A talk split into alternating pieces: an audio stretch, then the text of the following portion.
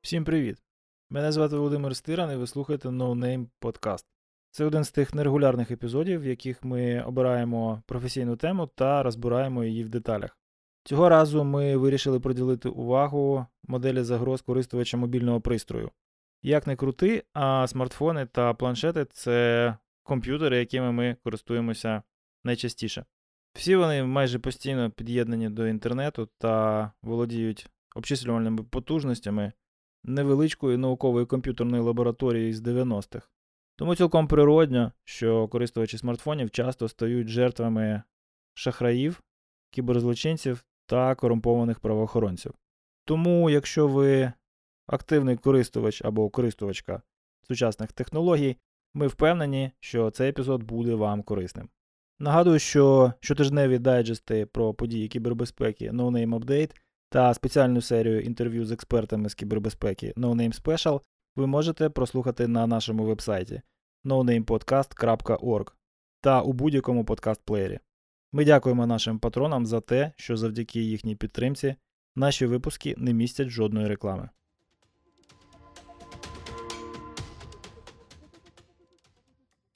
Що у нас сьогодні? У нас сьогодні є, знову ж таки, є певний запит суспільний, я б навіть сказав, е, на обговорення моделі загроз користувача смартфона. У всіх є смартфон, ну, практично у всіх є смартфон, і в смартфоні є певні речі, які ми робимо за допомогою смартфона, да? і відповідно це все зв'язано з якимись даними і ризиками інформаційної безпеки. І для того, щоб поставити, ну там, якщо не жирну крапку, то хоча б крапку з комою на цьому питанні, ми вирішили зібратися і проговорити, що таке загрози мобільного користування, і які ми можемо запропонувати розв'язки для цих проблем.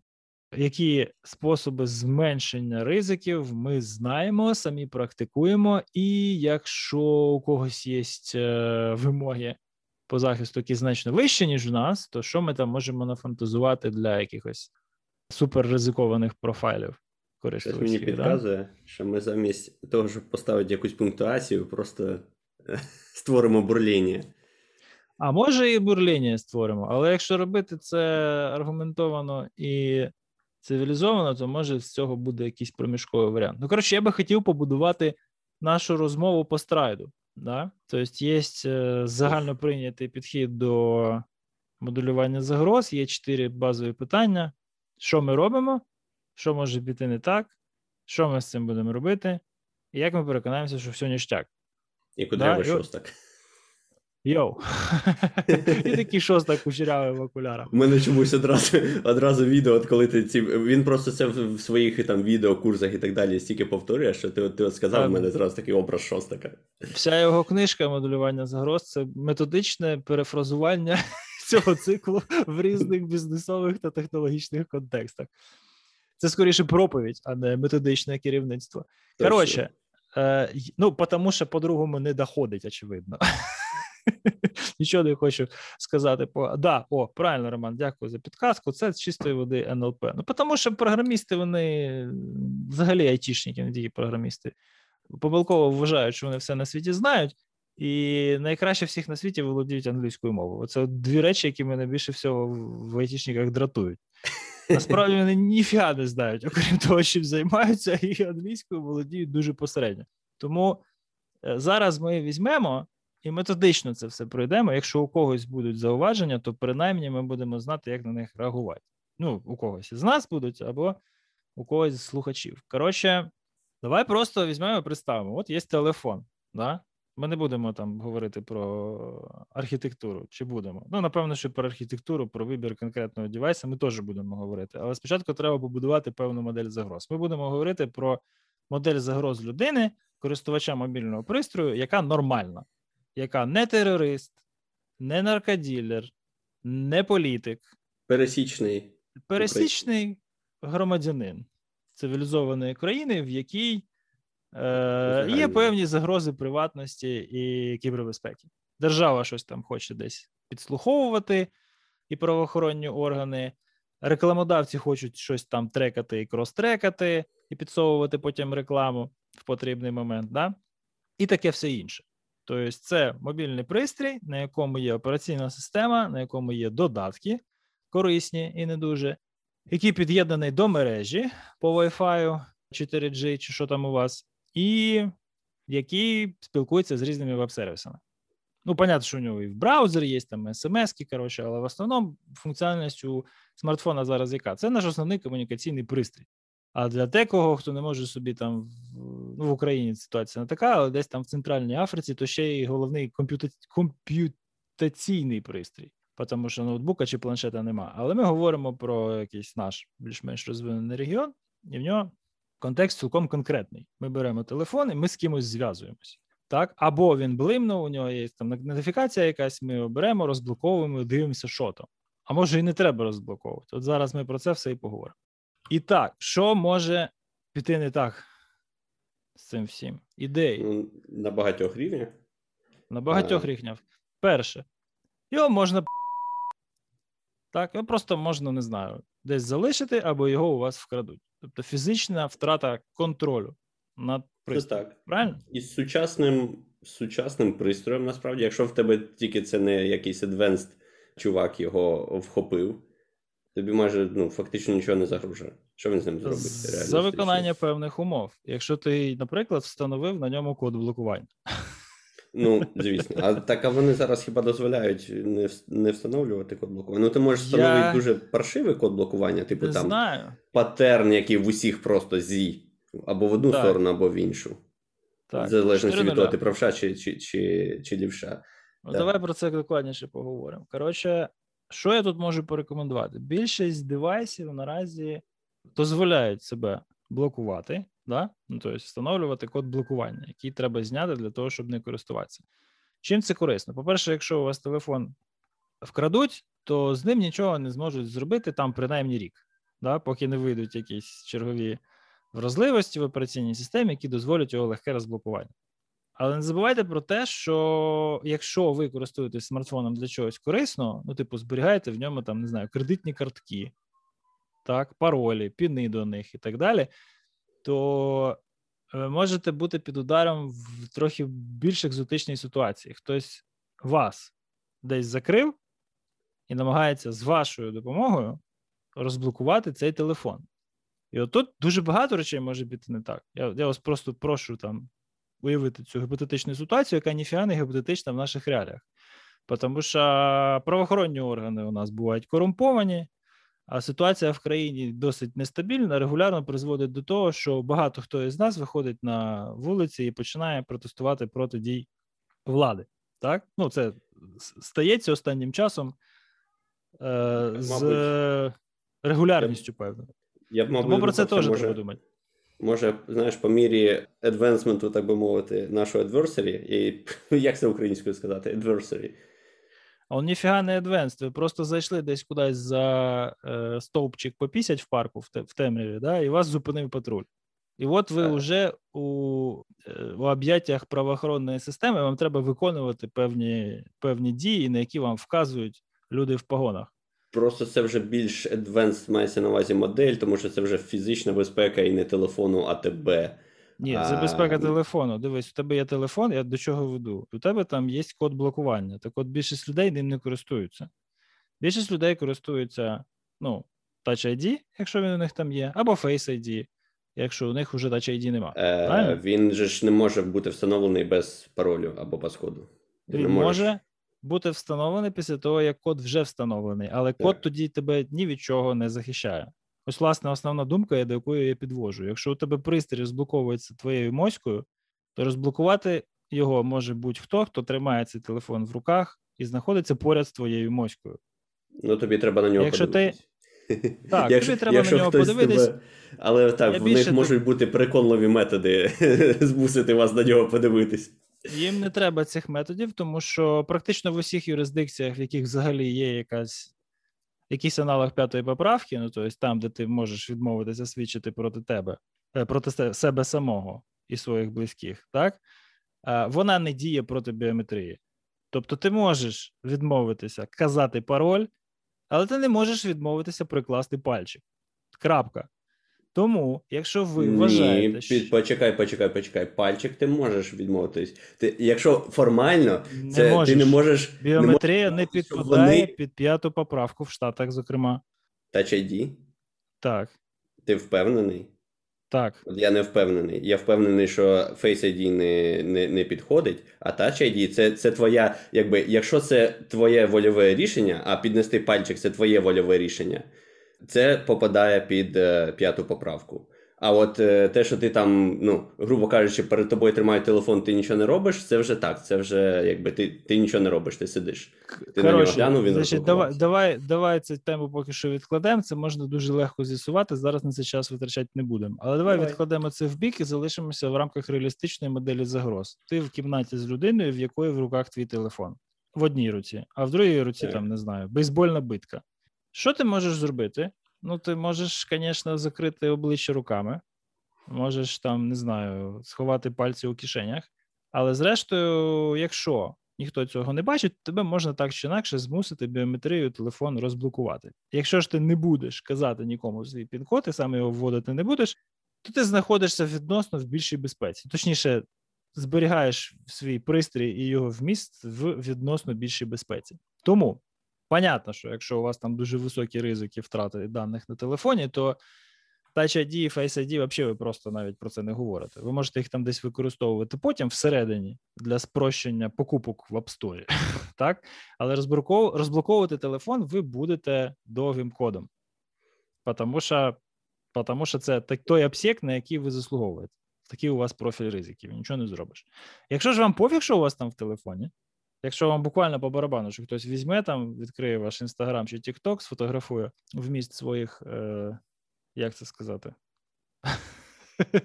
трухілей, дікпік зробить і викладе, і вам за це, по-перше, всі на вас дуже образяться, а потім вас за все за це на всіх платформах забанять, то, звісно ж, можете взагалі нічого не встановлювати. І от між цим взагалі нічого і сильний довгий код Тут треба ще уточнити, що таке сильний довгий код, тому що, наприклад, ну таки треба вийти з свого, знаєш, бабла, типу, інформаційної безпеки, і ага. по факту в багатьох людей насправді просто такий код. Саме не код. не пес-код, а код, тобто 1, 2, 3, 4, ну, цифри. І цифри зараз, е, типу, є девайси, які за умови доступності е, фізичної до телефону. Так, Apple там намагається зараз зробити всякі um, ускладнити цей процес, що якщо там телефон розблоковувався, там здається, кілька днів чи щось таке, то воно не дає через USB, е, не через USB, тому що, блін, Apple через Lightning під'єднатися і використовувати типу апаратний протокол, щоб під'єднати код. Аксесуари. Так, так, так. Але загалом є пристрої, які не надто дорого коштують, і, скоріш за все, в вашому, як це, в найближчому відділку ваших правових органів він цілком може бути. А може і не буде. Я я може думаю, що ну, 5 тисяч доларів це все ще дорого для для наших правоохоронних органів. Ну, це дивлячись, але... де. Слухай, в Києві я майже впевнений, що де-небудь де-небудь є. Ну, якісь парочку та куплені по-любому. Якщо в Полтаві, то скоріш за все можна не хвилюватися. А то можна новою поштою в Київ передати туди назад, які проблеми. Ну коротше, да, якщо у вас чотиризначний код, то ви взагалі в сраці. Якщо у вас шестизначний код, то краще, щоб це був не Android. По-моєму, навіть шестизначний на айфоні е, це розблоковують, і краще тоді мати шестизначний без код. А я скину, я вже бачив то все. Grayscale чи що там? Да, да, да, от, то, то, щось з ним. Покажи, покажи. Що це? Ну, це треба лінку шукати. Ну, Так шукай. Блін. Бо це важливо. Ось це важливо. П'ята поправка без нею. Ну, бачиш, з п'ятою це... поправкою я я вже глянув. Там Touch ID, він якби в такій сірій зоні. Якщо правоохоронець придумає спосіб, як це зробити без твого вольового рішення, придумає. то. Дочекається, поки ти заснеш. Ну, коротше, залишаємося в типу реалістичних того, умовах. Типу того. Ну і в Україні ж ти знаєш все значно простіше. Так. Ти... Я буду шукати, коротше. Хорошо, шукати. ладно, ми тоді рухаємося далі. От ви, коротше, свій телефон розблокували. Да? Якби його там не розблокували, але ви його розблокували. І що у вас там є? У вас там є операційна система, по-перше. Операційна система це така штука, в якій все інше крутиться. в телефоні все більш-менш монолітно. Ну тобто, чи то iOS, чи то Android, він крутиться на якомусь залізі, який ви більш-менш не змінюєте протягом життєвого циклу пристрою. Не так, як комп'ютер. Це в комп'ютері ви можете взяти там один SSD витягнути, другий поставити. В телефоні це не так працює. Якщо ви розбили скло, то ви його заміните. Але якщо якщо ні, то скоріш за все, якийсь апгрейд, то це якась дуже дуже дивна і екзотична тема. Ну, типу, якийсь лоукостовий телефон, в який ви вставляєте більше е, флеша. Ніж ніж, ніж той, на який він розрахований. Там є всякі лайфхаки, коротше, по SE-хах iPhone SE, коротше, вставити в нього там 64 ГБ УЗУ. Непонятно зачем, але хтось так робить. Ми це зразу відкидаємо. У нас є певний стабільний технологічний стек, операційна система, яка крутиться на певному залізі. Так от, ця операційна система в першу чергу має бути завжди що? Оновлена. Бо якщо вона не оновлена, то це фігово. І зрештою, яка ця операційна система? Особливо неважливо. Головне, щоб ця система була не OEM-на. Це дуже важливо, тому що на OEM операційні системи, на варіанти андроїдів, які розробляються всякими LG, Samsung і прочими Huawei, апдейти безпеки приїжджають значно пізніше. Значно пізніше мається на увазі тижні. Так? Якщо ви користуєтесь Android від Google, то в момент релізу нової операційної системи почнеться процес оновлення. Тобто, ви там в свою чергу прийдете, скачаєте і прошиєте собі нову операційну систему на телефон. Якщо ви користуєтесь е, айфоном, то теж, якщо на нього ще супорт є, то в момент релізу операційної системи. А супорт на нього, до речі, дається 5 років, що довше, ніж у всіх інших вендорів. Ну, не знаю, як насчет Google, а насчет OEM, да. Там до цього, якщо придивитися, то все стає на свої місця. OEM-ний вендор... Гугла якийсь якийсь час точно було всього лише два роки. Можливо, зараз змінилося. Я не перевіряв, тому не буду прям клястись. Ну, але... Коротше, OEM-ний вендор робить все для того, щоб ви через рік пішли новий телефон купляти.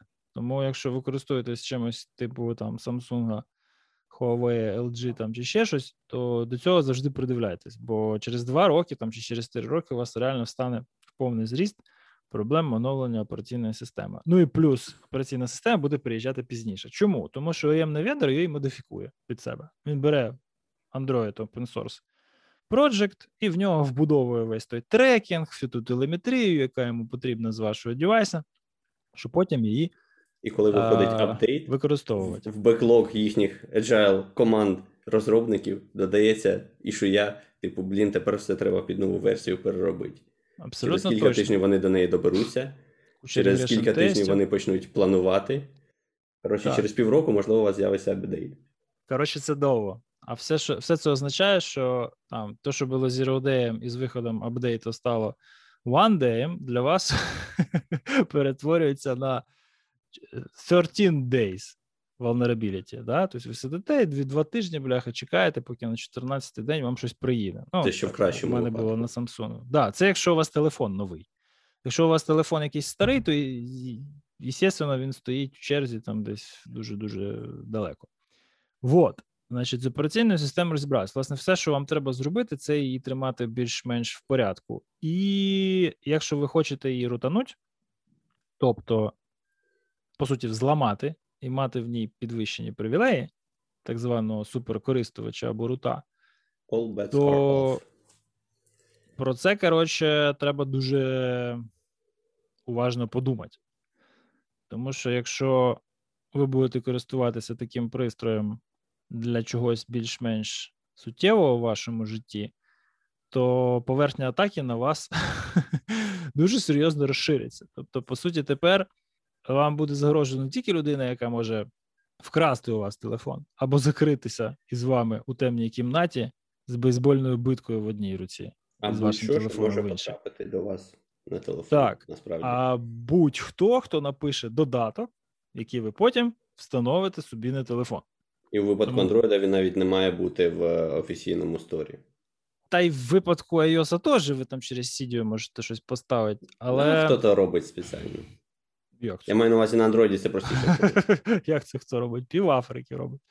Е, В Андроїді взагалі не Ми ж домовились на початку, що ми говоримо про розвинені відносно країни. Ні, ну ладно, в Україні теж рутують андроїди і iOS, причому на своїх власних телефонах. Понятно, що це роблять тільки там якісь гіки, айтішники і так далі.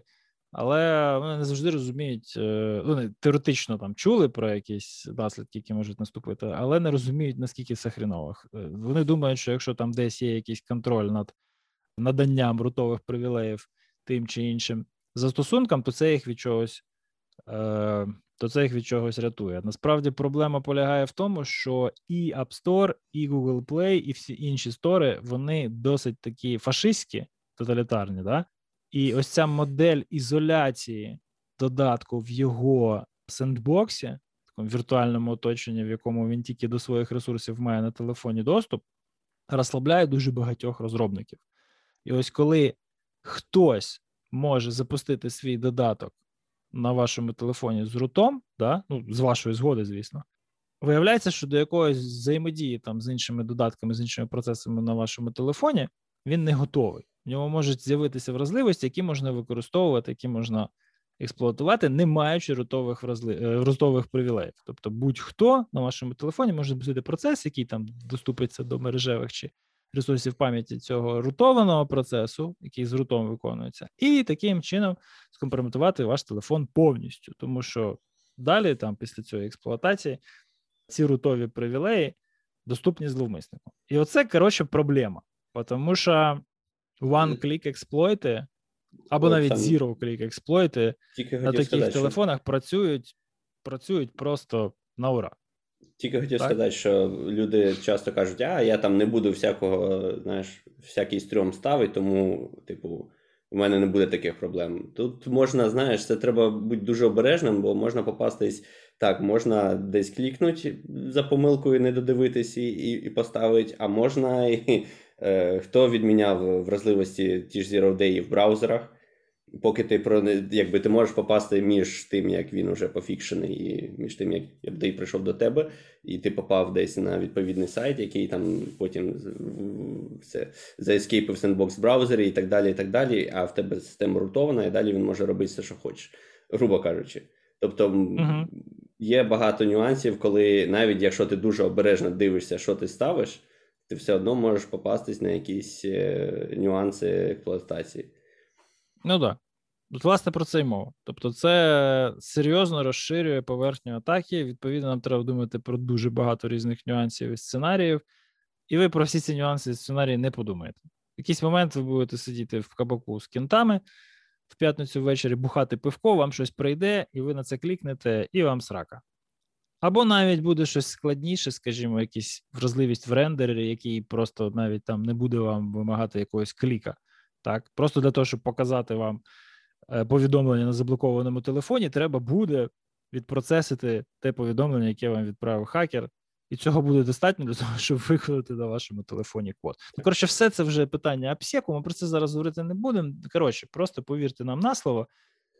Краще телефон не рутувати, якщо ви не користуєтеся ним для роботи. От якщо ви тестувальник безпеки додатків або програмного забезпечення, або самого iOS чи Android, Раді Бога, берете собі тестовий девайс, рутуєте його, але тоді на ньому відповідно не заводите. Я тільки ваш... хотів сказати, це, мабуть, тестовий девайс. Банківський, друге, да, банківський додаток, там і соцмережі, і основну поштову скриньку ви там не заводите.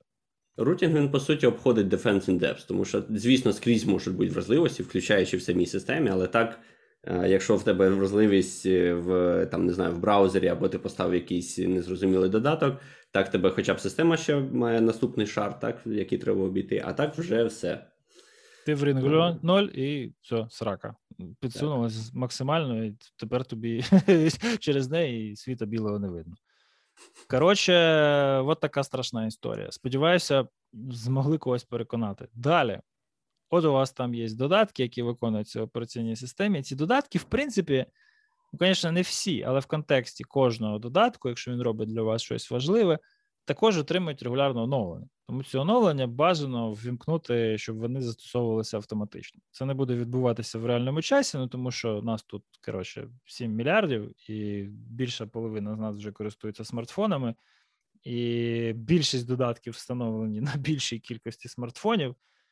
Тому оновити все одразу після того, як воно там десь вийшло і викладено на сервер, ніхто не вивезе, ні Apple, ні Google, ніхто. Тому це все знову ж таки відбувається в певних в, певних хвилях, так, з певною там почерговістю, яка синхронізована з е, фазами обертів землі навколо своєї вісі. Тобто тут є теж певна така система, яка це все нормалізує по часі. Тому, якщо ви дійсно піклуєтесь про те, щоб е, ніхто не зміг там прочитати ваші секрети і продивитися ваші інтимні фоточки, то заходьте регулярно і оновлюєте руками. Ну, тому що буквально може може декілька годин або навіть днів пройти до того часу, як оновлена версія там якогось сигнала, чи не знаю, там трімечів, чи чи ще чогось, Фейсбука приїде на ваш телефон з оновленням автоматично. Ну, або Це відбувається в дуже лейзі режимі. М? Ну, або ставте вночі на зарядку, і він тоді буде оновлюватись. Не факт. Ну, окей, вмикайте автоматичне оновлення і ставте на зарядку. Вмикайте автоматичне заряд... оновлення, ставте на зарядку, але регулярно перевіряйте, чи ви там ні від чого не відстали. Тут нас Роман в чаті тролить про SolarWinds. Ну, давайте так. Signal поки що не SolarWinds, слава Богу. Про SolarWinds у нас буде окремо. Про supply chain ми ще поговоримо. так. До речі, я там в Дискорді е, кидав е, прикольний подкаст A16Z. Хтось може чув. Ендресен Хоровіц це один з найуспішніших е, венчурних фондів да? в Штатах. І у них є свій подкаст A16Z. Він про дуже-дуже цікаві інноваційні проблеми і технології від біотеку до, до власне IT. І у них є цілий повнометражний годинний епізод препарація інциденту з SolarWinds для ну, для нормальних людей. Тобто не, не для це це не безпековий подкаст, це от іменно такий подкаст для людей, які бізнесом цікавляться. Це, в принципі, є індикатором того, що нарешті кібербезпека десь там в вищій лігі цікавить людей, що керують серйозним баблом. Роман Тролий далі пише Телеграм. А що Телеграм? Давайте про про месенджери коротенько, але трошки пізніше. Тобто, у нас от є додатки, додатки у нас які. Всі ми користуємося якимись соцмережами, якась основна і там ще по мелочі. Всі ми користуємося якимись месенджерами, всі ми користуємося якимись звонілками. Месенджери і звонілки можуть деколи поєднувати в собі ці функції. Так, основною а, функцією телефону ми вже давно не користуємося. Ну, більшість з нас, скажімо так, технічно підкованих людей ми не дзвонимо GSM. Ми собі поставили на телефон програми, які дозволяють нам в телефоні дзвонити так, ніби це по телефону, але насправді не по телефону. Це може виглядати дуже тупо, але це краще, ніж дзвонити через GSM. Чому? Тому що ну, GSM зараз ніхто не дзвонить. Ну, так, мається на увазі MTS, мобільний зв'язок. і так далі, да. Якщо ви дзвоните через застарілі протоколи, а це дуже древні протоколи, навіть най, наймодерновіші з них включає 4G і 3G, вони такі дуже архаїчні. Вони базуються на тому, що вся безпека, яку треба буде накрутити абонентам, вона буде будуватися поверх всього технологічного стеку. Звичайно, вона лише між е, базовою станцією і телефоном. І то така собі, тому що базову станцію заспуфити на різних етапах розвитку цих технологій було там в пределах 5 тисяч доларів. Знову ж таки, да? так? Що ми маємо в майбутньому? Нічого не зміниться ця вся шуміха навколо Huawei, ZTE і 5G, вона знов ж таки про це. Будувати мережі, мобільні, інтернет і так далі, треба за принципами, за якими вони вже збудовані. Інтернет будувався з гівна і палок для того, щоб в цілому бути більш-менш стабільною системою. Правильно? Десь в один кусок ударив, він відвалився, але система в цілому працює і щось там кудись роутиться. А HTTPS, End-to-End Encryption, Perfect Forward Secrecy і прочі базворди роблять так, щоб воно було безпечним поверх всього цього бардака. Так, цей бардак він небезпечний, а по ньому ми будуємо безпечні тунелі. Це основна концепція. І ну, драма навколо 5G показує, що в найближчому майбутньому ніфіга не зміниться. Тому що треба робити? Треба використовувати, по-перше, ті додатки, які дозволяють переконатися в тому, що вони десь там щось через мережу шифрують. Так, ну в браузерах переконуватися, що там HTTPS на сервері є. А для всього іншого дивитися, що там за репутація у конкретного постачальника. Або, якщо вам не шкода віддавати пару доларів щомісяця за е, додаткову безпеку е, вашого трафіка, тих даних, які ви передаєте по мережі, можна скористатися VPN-сервером. Так? І тут дуже важливо розуміти, що користуватися треба саме сервером, а не сервісом. Тому що VPN-сервісів зараз дуже-дуже багато, і репутацію не зіпсували ще от лише от, от така от маленька. Маленький списочок з 10 із них. Всі решта це ну просто маркетингові стартапи, які користуються нашим бажанням залишатися в безпеці і забезпечувати собі приватність якусь. да? Вони рекламуються для таких людей з спецом, і потім просто в свої тунелі зарулюють наш трафік, і там роблять з ним те ж саме, що можуть робити там ваші інтернет-сервіс-провайдери, мобільні оператори, оператори вебсайтів і так далі. Так, це треба дуже серйозно зразу от зрозуміти, тому що це нова бізнес-модель, вона дуже ефективна. Більшість VPN-сервісів наразі займаються тим, що тирять ваші метадані. Це їхня основна бізнес-модель. Особливо, якщо це там безкоштовно або умовно безкоштовно. Так. Нормальних дуже мало. Рекомендувати ми їх не будемо. Якщо нас дуже акуратно в приваті спитаєте, ми можемо розказати, які ми там на крайняк використовуємо, коли немає доступу до наших власних серверів. Але хорошим тоном і, взагалі, нормальною приват... Е, практикою приватності є мати собі один або декілька VPN-серверів десь в хмарних провайдерах і користуватися ними тоді, коли вам потрібна приватність. Взагалі це залежить від того, типу, від кого ти хочеш захиститись. Ти хочеш захиститись від, від ISP. мережі, Мобіль... на і мобільного провайдера. або ти від свого ISP хочеш захиститись. так. Але знову таки, якщо ти захищаєшся від свого ISP, тепер ти довіряєш тому сервісу, де в тебе. VPN налаштований, він десь все-таки ж, десь, навіть якщо ти його сам хостиш, він все рівно буде десь DigitalOcean чи можливо ще так. Але там ця анонімність е, скейлиться і К становиться значно більшим. Погодься, якщо я йду через Amazon, навіть через LightSail, чи навіть через DigitalOcean, то з нього виходить стільки всякого гівна, що його все відслідкувати, ніхто просто ну, не ну, ставить. Ну, ну плюс incentives у Amazon все-таки, мені здається, більш е, aligned, так. так би мовити. Якщо юрисдикція у твого провайдера віртуальної машини, через який ти ставиш собі VPN сервер, більш-менш грамотна, ну там, типу, не знаю, дозволяється не логувати трафік. Таких країн дуже мало. І їхній їхній список вас здивує, якщо я його зараз продиктую, але я не буду. Просто оберіть для себе ту юрисдикцію, яка, на ваш погляд, вирівняна, як правильно каже Руслан, із вашими потребами, то і розгорніть там сервер за 5 доларів або за 3,5 долари, як на Lightsail і да, в Амазоні. І користуйтеся ним. Всі, Всім членам вашої родини цього, в принципі, вистачить. Якщо ви там на, на телевізорі Netflix, Prime і Disney Plus через нього не зарулите, то по ідеї все все має вистачати, тому що там скільки 10 терабайт на місяць, по-моєму, чи що в ліміті. Чому так? Тому що в противному випадку, просто подумайте: от у вас є ваш провайдер, якась там точка пірінга, потім за ним ще провайдер, і на цьому провайдері висить вебсайт, на який ви йдете. А якщо ви спілкуєтеся з ким, то це взагалі повний бардак. Це один мобільний оператор, потім другий мобільний оператор через якусь площадку, знову ж таки, обміну трафіком. І на кожній цій точці є якийсь адмін, і всі вони не дуже там бувають в, в доброму гуморі, і коротше, вам це нафіг не треба. Ви хочете, щоб у вас була якась точка, через яку ви зарулите весь ваш трафік, і собі просто ці питання закриєте. І цю точку будете перестворювати, там, скажімо, раз на рік, закриваючи питання збереження логів. Але знову ж таки, важливим тут є те, що ви з інтернетом робите. Якщо ви в інтернеті, як всі нормальні люди, переписуєтесь, дивитеся смішні картинки, деколи заходите на порносайти і робите покупки, то вам, в принципі, пофіг відверто. Але якщо ви в інтернеті, не знаю, там качаєте торренти, то тут список країн, в яких вам можна розміщувати VPN-сервер, значно скорочується. І, скоріш за все, він не перетнеться списком країн, в яких ви хочете розмістити VPN-сервер з е, соображень приватності. Так? Якщо ви розмістите VPN-сервер там десь в Нідерландах чи в Німеччині, ну, в принципі, більш-менш ліберальні країни, які поважають вашу приватність, але раптом ви там десь зайдете і почнете качати щось з торрентів, зразу ж вам прилетить від провайдера нотіс про те, що от ви тут порушуєте закон ще раз, і вам це нахрен все повирубають. І це реально. Коли качаєш чи коли роздаєш?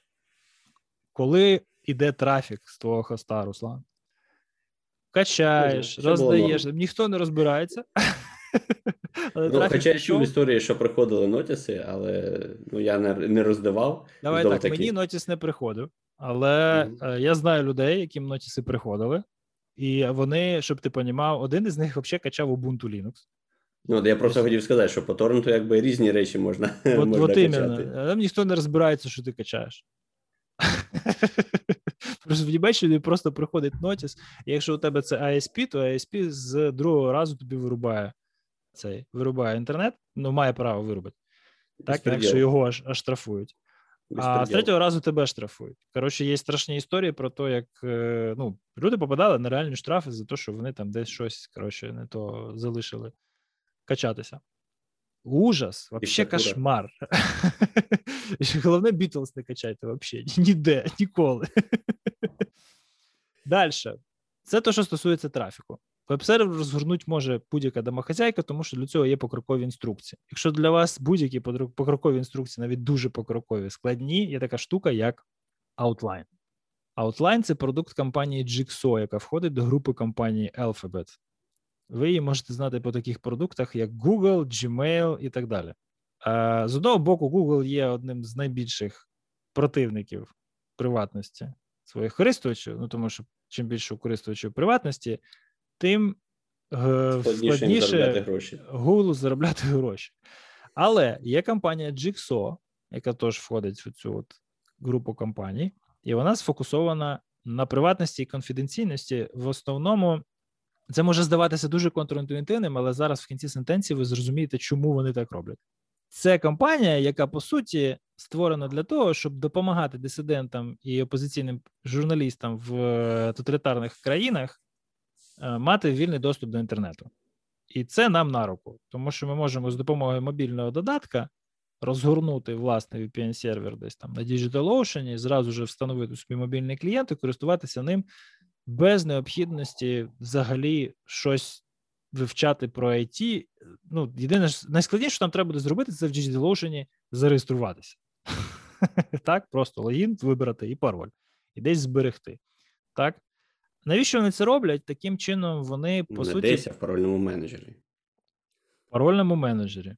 Кстати, да. Не знаю, чи ми впишемо це в цей епізод, бо час вже трохи спливає. Але так, запам'ятайте, парольний менеджер це дуже важливо. Запам'ятовувати паролі це це з 90-х. Так, якщо ви хочете бути крутими модерновими користувачами, то у вас має бути парольний менеджер. Так от, чому Google так робить? Тому що таким чином він розсуває межі свого ринку, так? Не, не може нормально працювати в Китаї, в Ірані, в Афганістані, в Судані і так далі.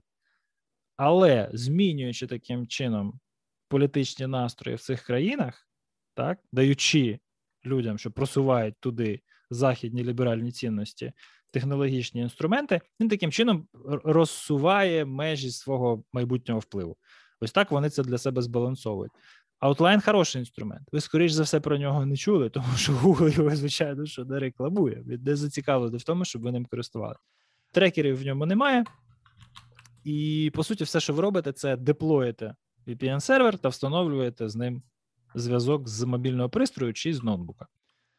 Чи з іншого пристрою. Коротше, все працює, по-моєму, по OpenVPN. Це не то, щоб тупош, ну тобто, це ну, таке собі рішення зараз уже по бистродії, по швидкодії і ефективності передачі даних. Але якщо вам складно встановити десь собі якийсь WireGuard, то най буде.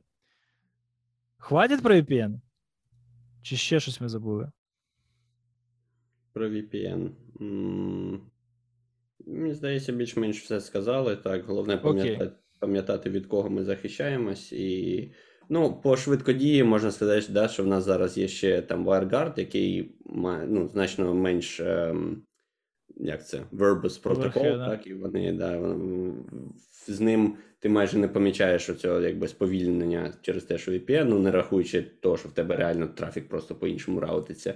Ага. А Є е, якби трошки розмови про те, що анонімність там трохи не така, бо воно розраховувало. Загалом VPN він VPN не для анонімності. це не про анонімність. Так, оце, мабуть, варто сказати, що VPN це розшифровується як віртуальна приватна мережа. Тобто ви. Е, так будучи на незахищеній мережі, можете під'єднатись до якоїсь своєї там чи чи організованої якимось для вас е, захищеною мережею. Але це ніяк не, не не, впливає на вашу анонімність. Це варто пам'ятати. Тому я би ці. Ем, Розмову про те, що WarGuard він менш анонімний, ніж можна налаштувати VPN, дуже складно, але можна. Мається на увазі класичний, типу OpenVPN. Я на них не дуже дивлюся, але WarGuard він значно швидший, він е, підтримується, ну, вбудований в ядро там Linux, наприклад, і мені здається, вони працюють над іншими операційними системами теж. Тобто, з точки зору реалізації, там, скоріш за все, трошки краще, тому що вона простіша, компактніша і вбудована в систему, аніж це буде якесь рішення для OpenVPN. Uh-huh. Тому що якщо ми будемо занурюватись далі в цю кролячу нору, так треба ще дивитись, що це за VPN, типу клієнт, як реалізований, чи є там розливості, і так далі. і так далі. Чим менше всяких оцих рухомих частин, тим тим це краще і тим це е, надійніше. Тому я б рекомендував, є зараз вже хости сервіси, які теж надають е, е, ну, Gateway через WireGuard, тому можна їх також пошукати. І Рекомендую, якщо якщо для вас швидкодія це питання або проблема. От тепер я думаю, точно все.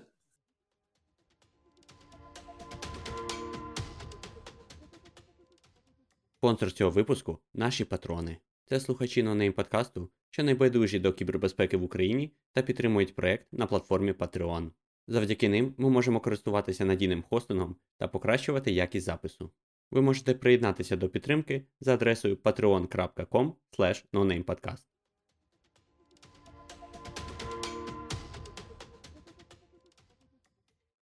От тоді да, дивись, що дві таких ремарочки, е, які випливають з е, використання VPN.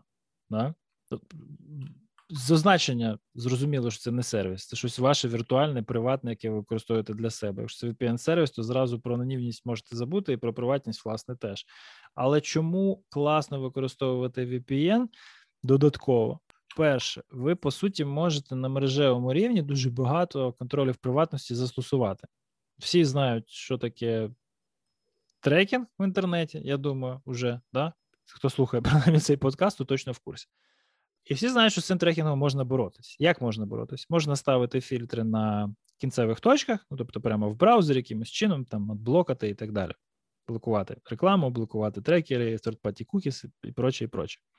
Можна робити це на мережі, наприклад, на рівні DNS. Сам DNS можна на віртуальному е, приватному на сервері VPN встановити в той режим, який буде працювати через е, HTTPS, і таким чином там закрити питання перехоплення і трекінгу ваших DNS запитів і відповідно відвідувань в інтернеті. Так? І плюс ще й можна поставити певний фільтр на цей DNS сервер, який буде, скажімо, блокувати звернення до Google аналітики, Mixpanel, DoubleClick і так далі. і так далі. Тобто, ну, просто взяти і зробити так, що реклами у вас в браузері не буде, незалежно від того, встановлений в ньому аддон AdBlock Plus чи ні. Так, це все дуже вже такі складні речі, але ви берете і розв'язуєте його в одній точці. Потім через цю точку можете зрулити всіх у ваших близьких. Це дуже цікаво може бути батькам, тому що додає додатковий рівень батьківського контролю. Так, ви встановлюєте е, на всі пристрої в сім'ї VPN-клієнт, робите роутинг через VPN примусовим, і в одній точці, як е, справжній фюрер, так, вибачте, як справжній е, відповідальний батько, встановлюєте політику фільтрації певним чином, щоб моїх дітей не трекали, щоб моїх дітей там не пускали на порносайти і так далі. і так далі. Ми вже якось про це говорили, що якщо у вас хлопчик, потрібно слідкувати, що вони завантажують з інтернету, якщо дівчатка, потрібно слідкувати, що вони завантажують в інтернет. З дівчатками проблем більше виходить, тому що end-to-end encryption вже скрізь. Але щодо доступу до ресурсів в інтернеті, ну то не хочете, щоб дитина користувалася Тіктоком. Для вас це легко. Так? Ну, поки дитина, звичайно, не виросте і не обійдеться все. Але тоді у вас буде привід пишатися тим, що ви виростили. Просто так, так заправити зразу в потрібний фах треба. Так, так, так, так, так. Це моя вічна тут гонка вооружень. Е, Є для цього додаткові сервіси. Можна це зробити прямо встановлюючись, наприклад, Algo VPN, там одну галочку ставити, і воно вам зразу всі адблокери е, фігачать, але ну не дуже зручно користуватися. Хочеться якийсь веб-інтерфейс, і для цього є клін браузінг, наприклад. У нього є там за 5 доларів можливість під'єднати декілька мереж до цього сервісу, організувати там DNS over HTTPS і на ньому побанити все, що ви вважаєте загрожує вашим дітям. Напевно, що тепер точно все. А, ну і остання ремарочка з цих двох це то, що, ну, якщо ви вважаєте, що VPN все ще тормозить, я на VPN 24 на 7 останні роки, напевно, що 4. Тобто я просто не користуюся мережею в чистому розумінні. Єдині пристрої, які у мене ходять в інтернет напряму, це телевізор. От я, до речі, що хотів теж. Зараза Netflix не показує, що через VPN зарулить. От і все. От це, це, це єдине, так? А, ну sorry, PlayStation. Так, PlayStation і Телек ходять в інтернет напряму. Всі решта девайсів зарулені на два VPN-серваки: один для батьків, один для дітей. Понятно, Я от якраз да? хотів сказати, що це ну, це не зовсім до мобільного телефону е, напряму належить, але в принципі якось можна прив'язати. Так само в мене всі IoT е, там девайси вдома, в яких оце купа епок, які можна контролювати, типу, віддалено через телефон. Е, ага. Я їх е, всіх ремоут е, менеджмент такий не дозволяю. У мене просто ну, знову таки залежить від девайсу, але більшість нормальних, в усякому разі, більш-менш IoT девайсів дозволяють вибирати, типу, ти хочеш мати віддалений доступ чи ні. Я не маю віддалений доступ, я просто маю VPN, і ну, це вважається, що я на локальному в локальній мережі, власне, як ніби я вдома на Wi-Fi в себе. Знову таки, ага. це залежить від того, ви VPN налаштували з доступом якби вашої локальної мережі чи ні, ну, якщо він хостить. У мене VPN не хостить десь на сервісі, в мене VPN прямо в тут з Хомкастом я дружу, тому він не входить в мою модель загроз зараз. Він своїми проблемами розібратися не може, не то, що за тобою блін, ще слідкувати. Отож, е, отож. Тому так, нагально рекомендую не дозволяти всяким IoT лізти в інтернет, якщо це можна зробити, і натомість просто через VPN ними контролювати. Е, я не купую нічого з підтримкою Wi-Fi. От у мене такі прикол який, знаєш. Це стає купую... дедалі складніше. Це складніше. Це все тупіше і тупіші девайси. Але ми про це ще потім якось окремо поговоримо про IoT і так далі. У мене і віси, і зубна щітка, і всі ці коротше приколи. Вони тупо Tesla, ну, Bluetooth. Так, Tesla шмес. Bluetooth enabled, але не Wi-Fi enabled. Я за цим дуже слідкую акуратно. Далі. От у вас є телефон. Він надійно заблокований, хорошою такою пасфразою, і на ньому є Wi-Fi тепер е, Wi-Fi VPN, який вас на всіх е, у, в усіх ворожих мережах захищає вашу приватність і конфіденційність. І що ж що ж вам тепер далі з цим всім робити? Ви користуєтесь додатками.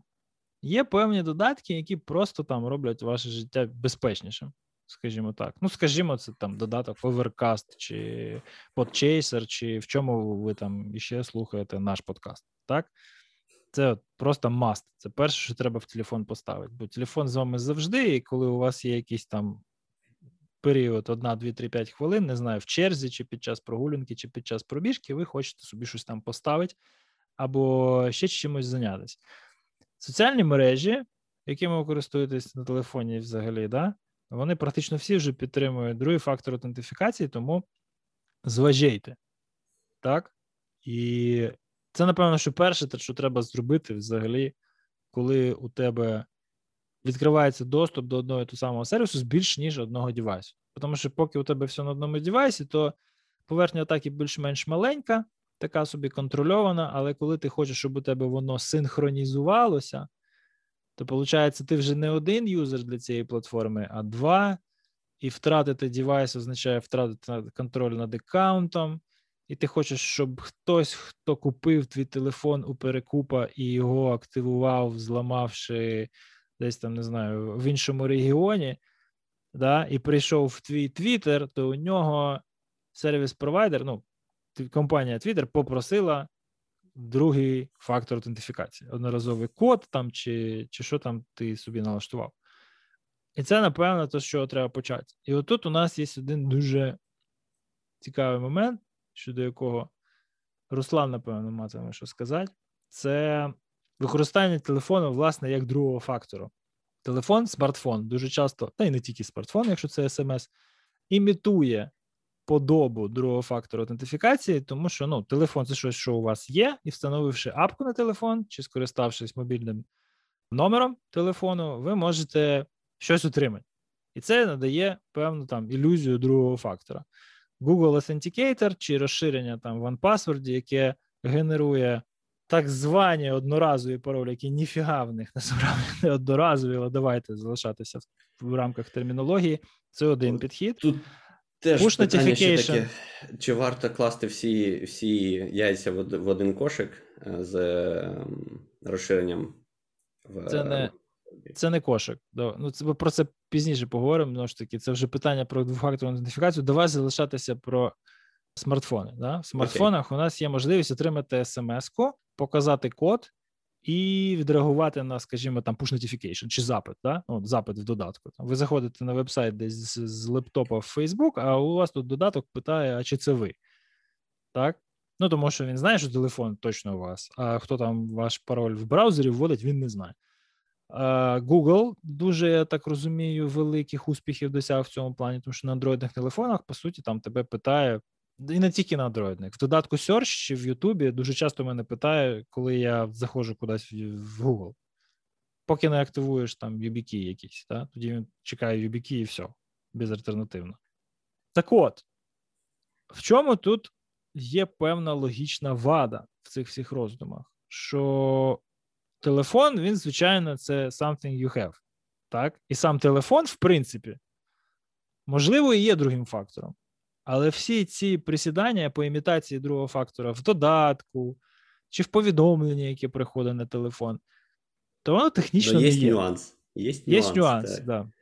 Технічно воно не є, тому що ось цей матеріал, який передається на ваш телефон, і потім на ньому показується, він на ньому не виникає. Так? якимось чином туди передається.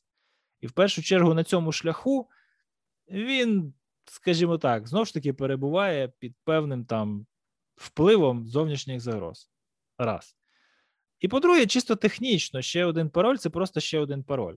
Тобто, ну, Може здаватися, що це типу, такі речі, які там можна використовувати синонімічно. У мене є телефон, і на нього прийшла смс і тоді, коротше, лише той, у кого є мій пароль, е, мій телефон, може її отримати. Значить, смс це другий фактор, і це something I have. Ні, це просто ще один пароль, який вам out of band доставляється на девайс, який ви раніше зареєстрували так, ніби так, від от питання в каналах, як саме доставляється код до вас і від вас до сервісу. І оскільки ці канали зазвичай, якби так само, як і всі інші, так мають не, не сильно перебувають під вашим контролем. Так, то ну скажімо так, е, коди теж, навіть якщо це автентифікатор, а не смс і так далі, ці one-time коди так само можна зафішити. Просто тепер фішинг атака вона вже має бути онлайн.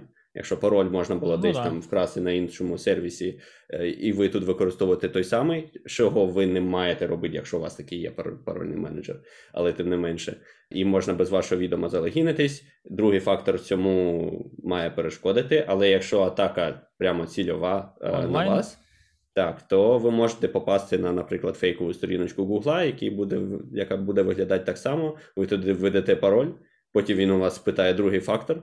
Ви подивитесь на свій Google автентифікатор, введете туди другий фактор, а насправді це фейкова сторіночка, яка отримає ці фактори і транслює в Google. І ось ви залогінитесь в Google. Насправді, якщо з Google це Насправді це дуже дуже складно.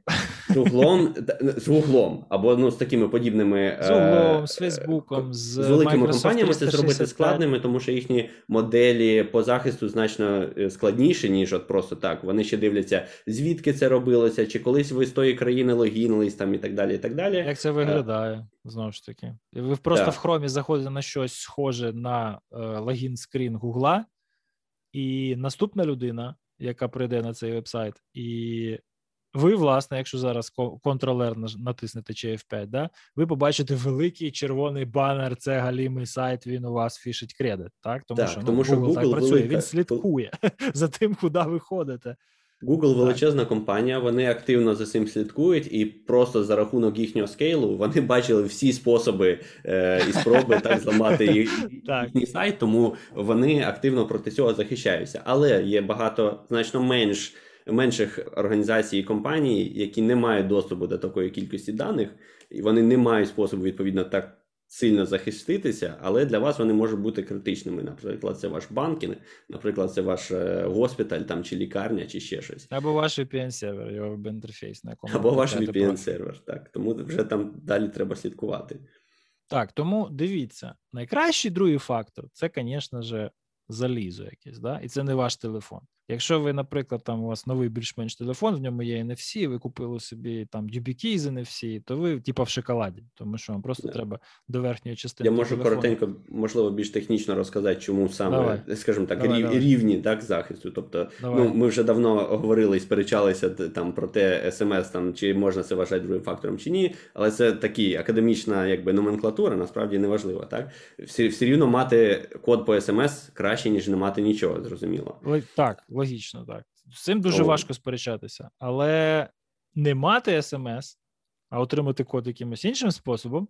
Краще. Значно краще, ніж смс. Так. Чому? Тому що смс ви насправді не не контролюєте. Смс воно передається в відкритому вигляді по самому провайдеру. Є багато якби посередників, які мають е, змогу до нього отримати доступ. А друге, це те, що у вас можна тупо е, увести сім-карту. Так, тобто, це хтось дзвонить е, до вашого керіера, як це оператора, прикидується ну, вами. По-перше, по-перше, можна просто утирити.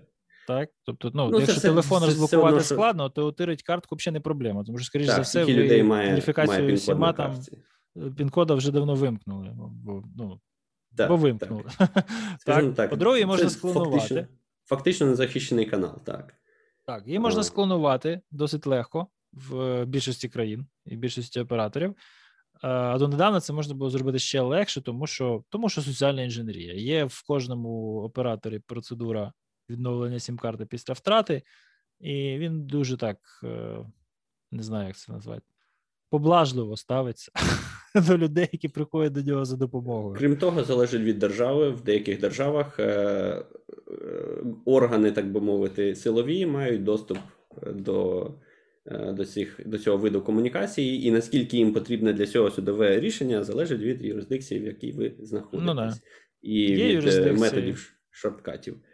Практично які... в усіх юрисдикціях, з якими граничить Україна, це можна зробити або за рішенням суду, або, якщо ми дивимося на схід і на північ, то в реальному часі. Отож. Так. Тому за можливістю краще використовувати, наприклад, TOTP, так, one-time password. Це Google Authenticator, це Okta, що в нас там ще є. Семантиковський, здається, був теж у них е, аутентифікатор. YubiKey, кстати, теж в нього є. YubiKey теж підтримує. Хранілка так. для ОТП, яка розблоковується YubiKey. Це, так, це, але це як ви, або в тому ж 1Password. Але як це працює? Це не не, не покладається на ваш е, оператор для передачі каналу, е, для передачі коду по каналу. Так? В момент, коли ви реєструєте цей другий фактор, на сервері генерується код, так би мовити, seed, як це українською перекласти, початкове значення, мабуть, uh-huh. можна так сказати, яке ви або шляхом того, що скануєте QR-код, або вводите руками, так теж можна, хоч і незручно, вводите собі на телефон. І тепер у вас початкове значення на сервері і на вашому клієнті синхронізоване, і періодично на основі цього значення генерується код, в залежності від часу. У вас, відповідно, е, телефон має бути по часу синхронізований з сервером. Він дозволяє там кілька хвилин плюс-мінус е, помилки, щоб е, не відмовляти вам в доступі, якщо у вас там просто телефон трошки відстає в часі. Але ну, це такий trade-off, так? Зазвичай це питання кількох хвилин. Google дозволяє собі, здається, чи 5 чи 10 хвилин, там якийсь дуже великий е, порівняно time gap. В багатьох сервісах це порядку трьох хвилин, але це вже деталі. Що важливо пам'ятати, що якщо цей код перехватити. Так він діє там кілька хвилин, але якщо е, ну той, що ви активно вводите при логіні, але якщо перехопити той сід, е, то початкове значення, з якого ви починаєте, так то все е, будь-хто може генерувати цей другий фактор. Просто що тут значно менша поверхня атаки, так тому що це робиться один єдиний раз під час ініціалізації. а не кожного разу, там, як на прикладі смс, коли сервіс вам надсилає код, ви отримуєте, потім вводите. Ну, тобто, кожен раз, коли ви користуєтеся цим ОТП, якийсь з них активний. Так так само, як в VBK, насправді. Тож там вони обмінюються на стадії реєстрації сідами, і в ньому там той ключ, який він генерує ну, в, в режимі USB клавіатури, він регулярно змінюється. Я він просто, просто перевіряє, чи валідний чи ні. Якщо ти використовуєш саме хардварний ключ, і там, е, як цей стандарт називається, UTF, здається, його формальна назва, FIDA, то там вони все-таки використовують е, асиметричну криптографію, і ти, коли реєструєшся, там відбувається якби е, генерація ключів, ну як узгодження ключів, так би мовити. Тобто, uh-huh. якщо у випадку з TOTP, якщо в тебе канал прослуховується, так то хтось отримує це початкове значення і може генерувати твої коди, то в випадку з UTF, з хардварним токеном, який в тебе е, зберігає ключ, е, цього просто прослуховуючи канал, цього вже не зробиш. Тому uh-huh. хардварний мати харварний ключ це вже най, найнадійніший е, метод захисту. Теж є нюанси, точно. тому що зазвичай, наприклад, на випадку YubiKey і багатьох інших вендорах, той ключ, що у вас прошитий е, в тому чи іному виді, є або теоретично може бути у е, вендора, який надає цей ключ. Е, в деяких можна його перегенерувати самому і так далі, але це вже такі дуже advanced випадки, так би мовити. Так. Швидше за все, якщо це ви знаєте scope. Моделювання і розумієте, як це робити, вам це вам це слухати вже не потрібно. Так абсолютно точно. Це як китайські бекдори в обладнанні Супермікро, Huawei і так далі. Так, ну, так, так. Це, це вже... Це, від цього ми не захистимось. Дуже Давайте подумаємо про щось реалістичне. Так. YubiKey це круто, і це по суті множить е, спроби зафішити вас на ноль. Звичайно, що ви можете якимось чином втратити, так, втративши фізичний контроль за ними, означає, по суті, ну, помножити на ноль це другий фактор, але при цьому ви ж десь там зберігаєте пароль, чи пам'ятаєте, так? Так, от друге, що треба е, варто було сказати, так що якщо навіть otp коди можна ще зафішити, то вже з е, хардварним токеном цього не вийде. І це працює на скейлах типу Гугла і Твіттера. Тобто є публічні стейтменти, де вони звітують, що ось у нас були проблеми, нас дуже багато фішили через цей фішинг. Там от Твіттер, наприклад, в тому році крайній раз зламали, да? а, ввівши. Ну, в випадку з Гуглом це був Титан, їхній саморобний. Ну як сам саморобний Гуглом Титан власна розробка Titan, а в випадку Твіттера, по-моєму, все таки YubiKey, це все це все тепер не існує. Тобто фішингова атака на працівника Твіттера це економічно не неефективно. Хто б ти не був, так? Тут вже зовсім інші канали е, атаки будуть використовуватися. От тому використовувати, звичайно, якісь софтверні токени, додатки, типу Google Authenticator, там Duo і так далі, на смартфоні зручно і треба. До SMS треба ставитися з побоюванням, я б навіть сказав, з певним острахом. Так, а Краще пом... взагалі виносити цю функцію кудись назовні, на спеціалізований девайс. Варто пам'ятати і звертати увагу на те, як це організовано в вашому сервісі, тому що дуже популярно це те, що сервіси, е, так би мовити, на хвилі хайпу реалізують навіть підтримку YubiKey, але все рівно ага. вимагають у вас в якості бекап е, варіанту смс-коду. І телефон, тому що вони не хочуть і потім ОТП в так. да.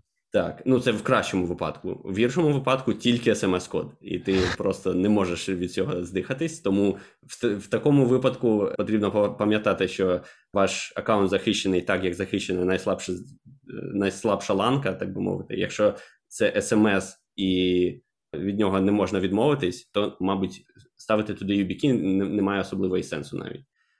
Тому ну, що хіба що з питання зручності. Так, хіба що з питань зручності, тому що зрозуміло, хтось, якщо хтось буде атакувати, він буде атакувати смс, а, а не е, а не YubiKey. Зараз, в усякому разі, е, хороші великі компанії, до речі, певний час це було в Гуглі. Ти не міг відмовитись від е, від смс-коду, тому що компаніям Блін, треба якось робити трейд-офф, Так, якщо ти загубив свій YubiKey ключ і хоч намагаєшся відновити свій аккаунт.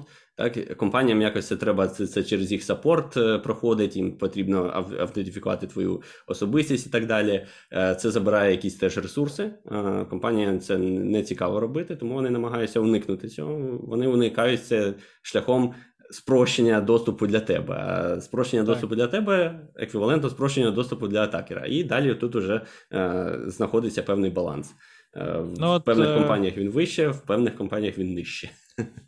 Це це математично можна побачити, просто уявивши собі це, це, цю формулу. От У вас є фактор аутентифікації номер один це пароль. Так, у вас є другий фактор аутентифікації, це залізний токен. Таким чином, складність атаки на ваш логін і пароль, і токен зразу же є добутком певних ймовірностей. Так, це ну.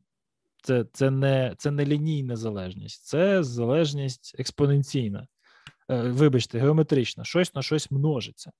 Так, так от, якщо ви при цьому допускаєте, що другий фактор має декілька форм, Тобто буквально у вас в Гуглі можна залогінитися за допомогою UBK, але при цьому можна вибрати альтернативний варіант залогінитися з ОТП, а ще можна це ОТП доставити по смс, і там може десь ще поставити галочку не по смс, а по емейлу, то все це тепер ділиться на певні коефіцієнти. Тому що задача стає простішою з кожним новим варіантом другого фактору, який ви додаєте. Так само, якби у вас там було, наприклад, не знаю, логін і і 5 паролів які ви можете ввести для того, щоб в нього залогінитись. Ви собі таке уявляєте? Це якось дуже тупо звучить, правильно? Тому що ці паролі десь треба в різних місцях лежать і е, складувати, і вони звідти можуть бути нехорошими людьми поцуплені. Ну, це ненормально.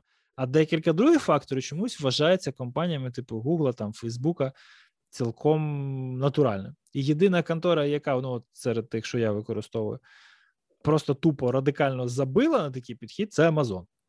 В Amazon ти включаєш другий фактор EBK, і все, у тебе тепер другий фактор EBK. І якщо ти його десь втратиш, то тобі треба йти до міжнародного нотаріуса, ідентифікуватися там і підтверджувати свою особистість, відправляти ці документи в Amazon, і тоді, можливо, тобі цей другий фактор вимкнуть, і ти зможеш залогідитися. У Amazon звучить. Дуже... Я був в такій ситуації один раз, до речі. Але там все розв'язалося простіше. Я відновив з бекапу е, OnePassword і виявилося, що минулий пароль підійшов. Але дуже складна ситуація, дуже складний спосіб відновлення. В Амазоні просто колись на зарі, так би мовити, розвитку AWS, скільки там 5-8 років тому, я не знаю, вже дав- давно це було, але, мабуть, років 5 тому. На, на зарі 5, ти чого? Амазон років 10, навірно. Ну, я маю на увазі, коли він вже так, знаєш, е, популярністю е, вибухав. А, У них був прикол, ти міг. От я не пам'ятаю, спочатку з'явився на Амазоні на, в магазині е, другий фактор, чи з'явився в AWS. Але десь він був, десь його не було. Потім він з'явився в іншому сервісі. От мене там, скажімо, був Amazon, е, мається на увазі сам магазин. Е, потім я зареєструвався в AWS і такий: о, тут теж другий фактор є. Давай поставимо другий фактор. Google автентифікатор певний час, якщо це один і той же сайт, він просто перезаписував код, якби як ніби ти переініціалізовуєш. Коротше кажучи, і потім я намагаюся там. Ти ж цього зразу не бачиш, тому що ти залогінений був і там, і там. Але потім здається, чи я купив новий лаптоп, чи чи телефон, чи щось таке, і намагався залогінитись, і такий оп. А а код не працює, тому О, що він так, тепер перезаписався на там AWS, а не від Amazon ну, магазину. Ну, тобі бачиш, тобі все одно простіше. Тобі потім апостіль не треба робити на нотаріусом, нотаріусом завірених документах. Це так. Тобі зразу англійською це зробить. Ти ще щось хотів сказати? Ні, я просто хотів сказати, що на цьому треба, напевно, про другий фактор замінати і щось сказати от, про. От, я хотів ще ще два нюанси сказати е, по другому е, другому фактору, так би мовити, corner cases, так? Е, якісь особливі випадки. Перший особливий випадок це те, що як ми от говорили про те, що деякі сервіси вимагають там SMS як е, бекап-варіант. Всі сервіси е, мають таку штуку, як бекап-коди які, котрі вони вам надають, якщо у вас щось сталося з е, вашим другим фактором. Наприклад, будь ви ласка, не зберігайте їх в парольному менеджері. Так, по-перше, мабуть, не зберігайте їх в парольному менеджері. Хоча в парольному менеджері їх зберігати, мабуть, все ж краще, ніж просто скачати там на свій лаптоп і так залишити, особливо, якщо у вас немає шифрування диску, і у вас цей лаптоп вкрали. Так. Але зберігаючи їх в парольному менеджері, ви по суті ну просто унеможливлюєте доступ в разі втрати контролю над парольним сейфом. Так, якщо у вас практичний варіант, щось. Ага. практичний варіант це якийсь Cryptomator, чи просто криптований імідж віртуальний, диск невеличкий на 100 мегабайт, який синхронізований кудись в cloud-провайдер, зашифрований, там ви тримаєте. Є ще один досить простий і такий. відновлення. О, Як це? Надійний олдскульний спосіб. Папір, ви їх роздруковуєте. Так, ви їх роздруковуєте. Навіть насправді не обов'язково прямо в сейф. Ну, якщо у вас з дому хтось щось поцупить, то, мабуть, так. ви це помітите, і ймовірність цього все-таки нижча, ніж. Е, ну, просто навіть в столі тримати це краще, тому що не забувайте, так. це коди відновлення другого фактору. Пароль так. десь є. Без пароля вони. Швидше за все в тому ж столі. Ні, ні. От щодо паролів, тут ховайте їх в парольний сейф. Але мається на увазі. Тим не менше, просто якщо це офісний environment, то так, звісно, тримати паролі на на листочку це погано. А, Але якщо це вдома. Вдома, так. Зараз ми всі я вдома. не рекомендую. Home, я не рекомендую. Ну, зараз так. Я не рекомендую робити цього, але. Є Почекайте, нюанси, у вас, так, Якщо це ваша хата, так, якщо ви представник буржуазії, і у вас є своя нерухомість, і в ній, не дай Боже, є сейф, в якому ви тримаєте, не знаю, там гроші, документи, зброю, покладіть туди роздруковані коди відновлення другого. Це, я мав на увазі про пароль, про пароль, тому що тут уже трохи ні, пароль, інші... ні, ні, ні, ні, ні, ні, ні, паролі ні. Паролі мають зберігатися лише. Але мається на увазі, що в усякому разі віддалено до них немає доступу. Далі вже питання, Точно. наскільки ви довіряєте тим, хто знаходиться з вами в будинку, там і так далі. Так. Тому один з варіантів це так: роздрукувати коди і і зберігати їх вдома. Якщо, Якщо парольний пароль... менеджер в клауді, є Recovery Kit роздрукований. А, ну, Парольний Добре. менеджер в клауді, ну, дивлячись, як він синхронізується. Якщо це LastPass, не рекомендую. LastPass з різних причин не рекомендую. Якщо це OnePassword, то ну як? Ну, це по суті, от, це по суті, те, заволодівши чим можна повністю вас скомпрометувати. Тому роздрукований текст краще поділити навпіл, один один тримати в банківській ячейці, а другий віддати своєму адвокату. Я я не знаю, ну, коди відновлення до клауд парольного сейфу це така дуже страшна штука. Ну, я, наприклад, просто користуюся я, я, я так скажу, я коли... OnePassword, у мене немає Волта, в OnePassword клаудного. От. Я розумію, що це незручно, але я ще не готовий. Може, я, типа, ту параноїд, але я ще не готовий. Хоча деколи дуже хочеться створити ще один і там шарити щось з дружиною, чи по роботі, чи ще якось. Але ще зарано, по-моєму. Просто краще мати доступ до до своїх даних, а, і якщо вже на те пішло, це ж зашифрований Волт, його вже можна там синхронізувати через якийсь клауд, якщо вам так зручніше. А, Тому а а зберігати це в, лише в клауді, ну це це вже інша, е, інший нюанс availability, про який я хотів поговорити, так, доступність. Якщо щось стається з цим провайдером або з його даними, то ви втрачаєте виходить всі свої паролі, і це не дуже добре. І оце останнє, що я хотів сказати по другому фактору, крім бекап-кодів, да, які ми вже більш-менш покрили, що ну не не скачуйте їх прямо на на просто на ноутбук і залишайте, а ну хоча б якось може роздрукуйте, зберігайте їх вдома. Е, на випадок, якщо у вас там все все зламалося, все вкрали, все розтрощили, то ну хоча б вдома у вас будуть коди, і ви отримаєте доступ до аккаунту. Друге, що останнє, точніше, про що часто забувають, що це, окрім конфіденційності, в нас є ще така властивість, як доступність. І от якщо у вас там вкрали телефон, навіть якщо з нього ніхто нічого не може отримати, ви по суті втрачаєте е, там доступ до своїх аккаунтів. Так? Ну, наприклад, ну, да. вкрали у вас там телефон і, і ноутбук. Не знаю, і машину гнали разом з цим всім. Е, у вас не хороший день, але питання. Е, Документів ще... нема, з якими піти в сервісний центр оператора відновити сімку. Так, але і стає дія, все кстати, ще теж з телефоном кудись ділася коли ви усвідомлюєте, стає все ще гірше, коли ви усвідомлюєте, що ви не маєте доступу до жодного свого аккаунту, тому що у вас все зав'язане на імейлі, а імейл у вас швидше за все в Гуглі, і до Гугла ви теж не маєте доступу. Або навіть якщо це Proton, так само ви все рівно не маєте доступу, бо, бо у вас там другий фактор, і ви не маєте жодного другого фактора. І пароль свій. Це, це дуже сумно звучить. Давайте продовжувати. Які у нас ще use case є для телефону? Комунікації. Ви не повірите, але з телефонів можна листуватися. Я я про те, що треба якісь трошки реданденції, щоб не було. Бо якщо у вас, наприклад, єдиний другий фактор це там один єдиний YubiKey, так, і і ви його випадково розтрощили, то у вас тепер проблеми. І бекап коді Ну, ну як проблеми? Ви зберегли і стерли, наприклад. У вас тепер срака. Проблеми це щось, що можна закидати грошима. А І це ще, срака, до речі, Кевіт, якщо якщо хоче, дуже хочеться використовувати смс, є такий лайфхак. Я не знаю, чи він доступний в усіх країнах, мабуть, не в усіх, але тим не менше, є Google Fi, і на Google Fi, щоб е, активізувалась е, сім-картка, вам треба залогінитись в Google. Тому, mm. в принципі, це такий як е, більш надійний SMS вже як другий фактор. Тому що, щоб залогінитись в Google, вам треба нормальний другий фактор, а без цього ви смс-ку не отримаєте. Тому це такий е, лазєєчка, так би мовити. Да.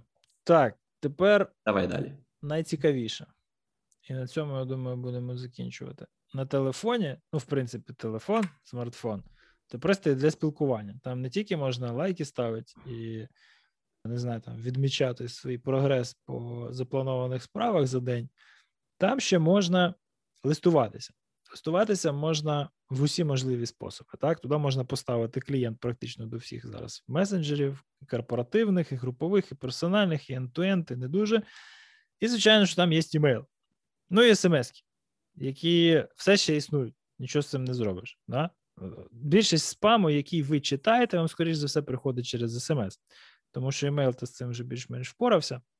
А от смс це зло.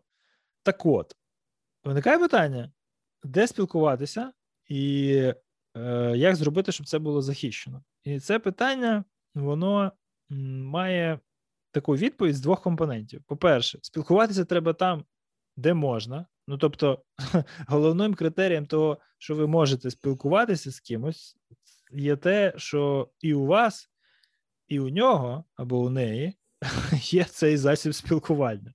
Так? Якщо ви хочете з кимось поспілкуватися у сигналі, і у цього когось сигналу нема, і він його собі ставить не хоче, тому що у мене вже і так багато месенджерів. Це дуже часто чую такий класний аргумент. У мене вже 9 месенджерів, я 10 не хочу. Це звучить якось трохи по-дебільному, але ладно.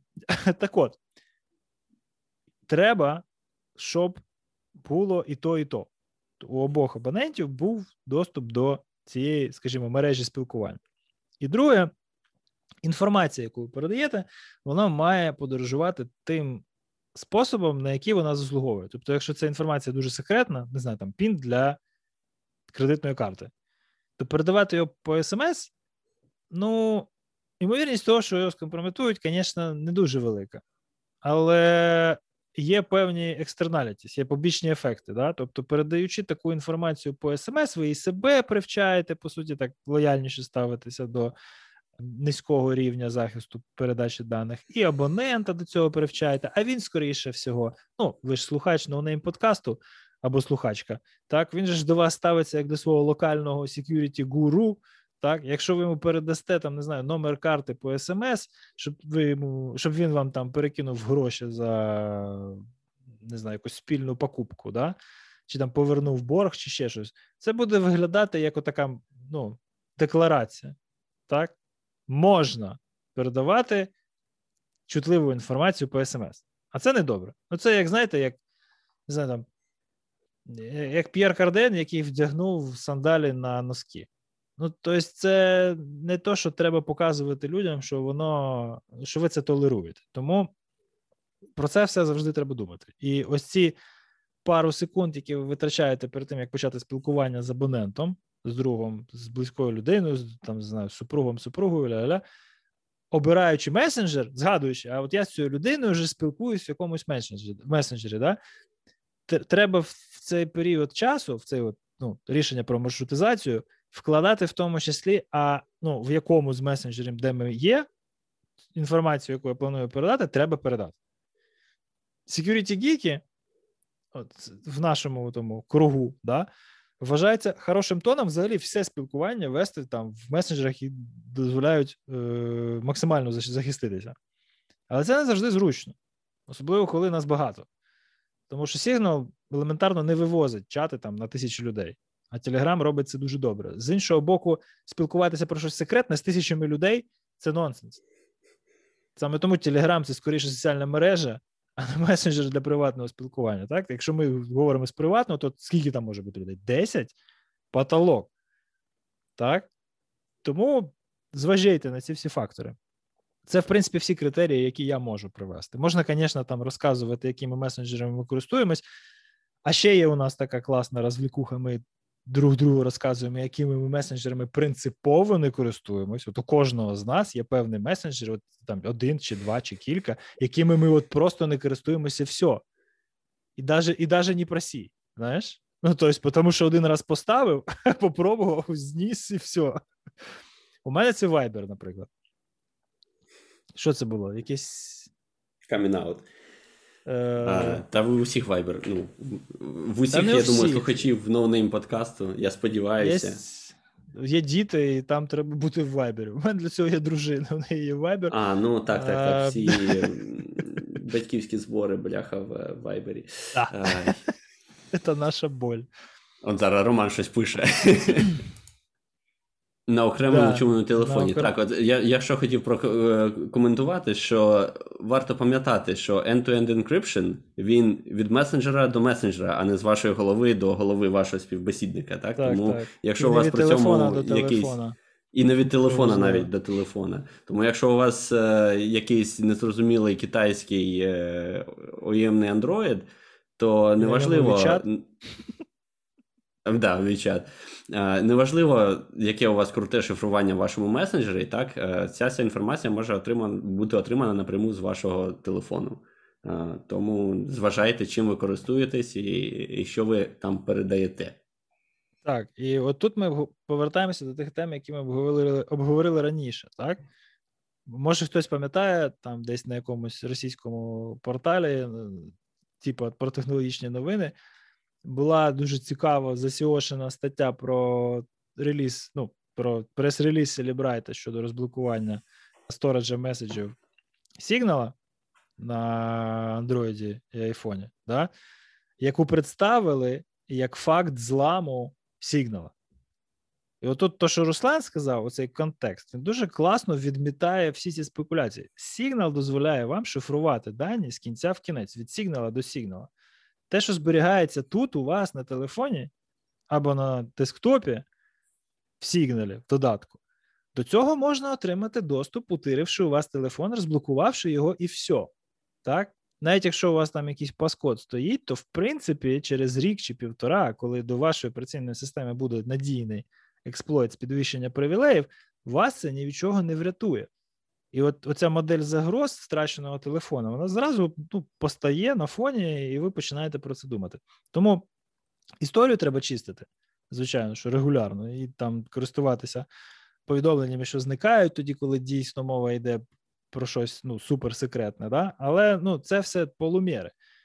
Справжній захист це коли ви от розумієте, на що ви йдете, коли інформацію передаєте, і відповідний собі інструмент обираєте.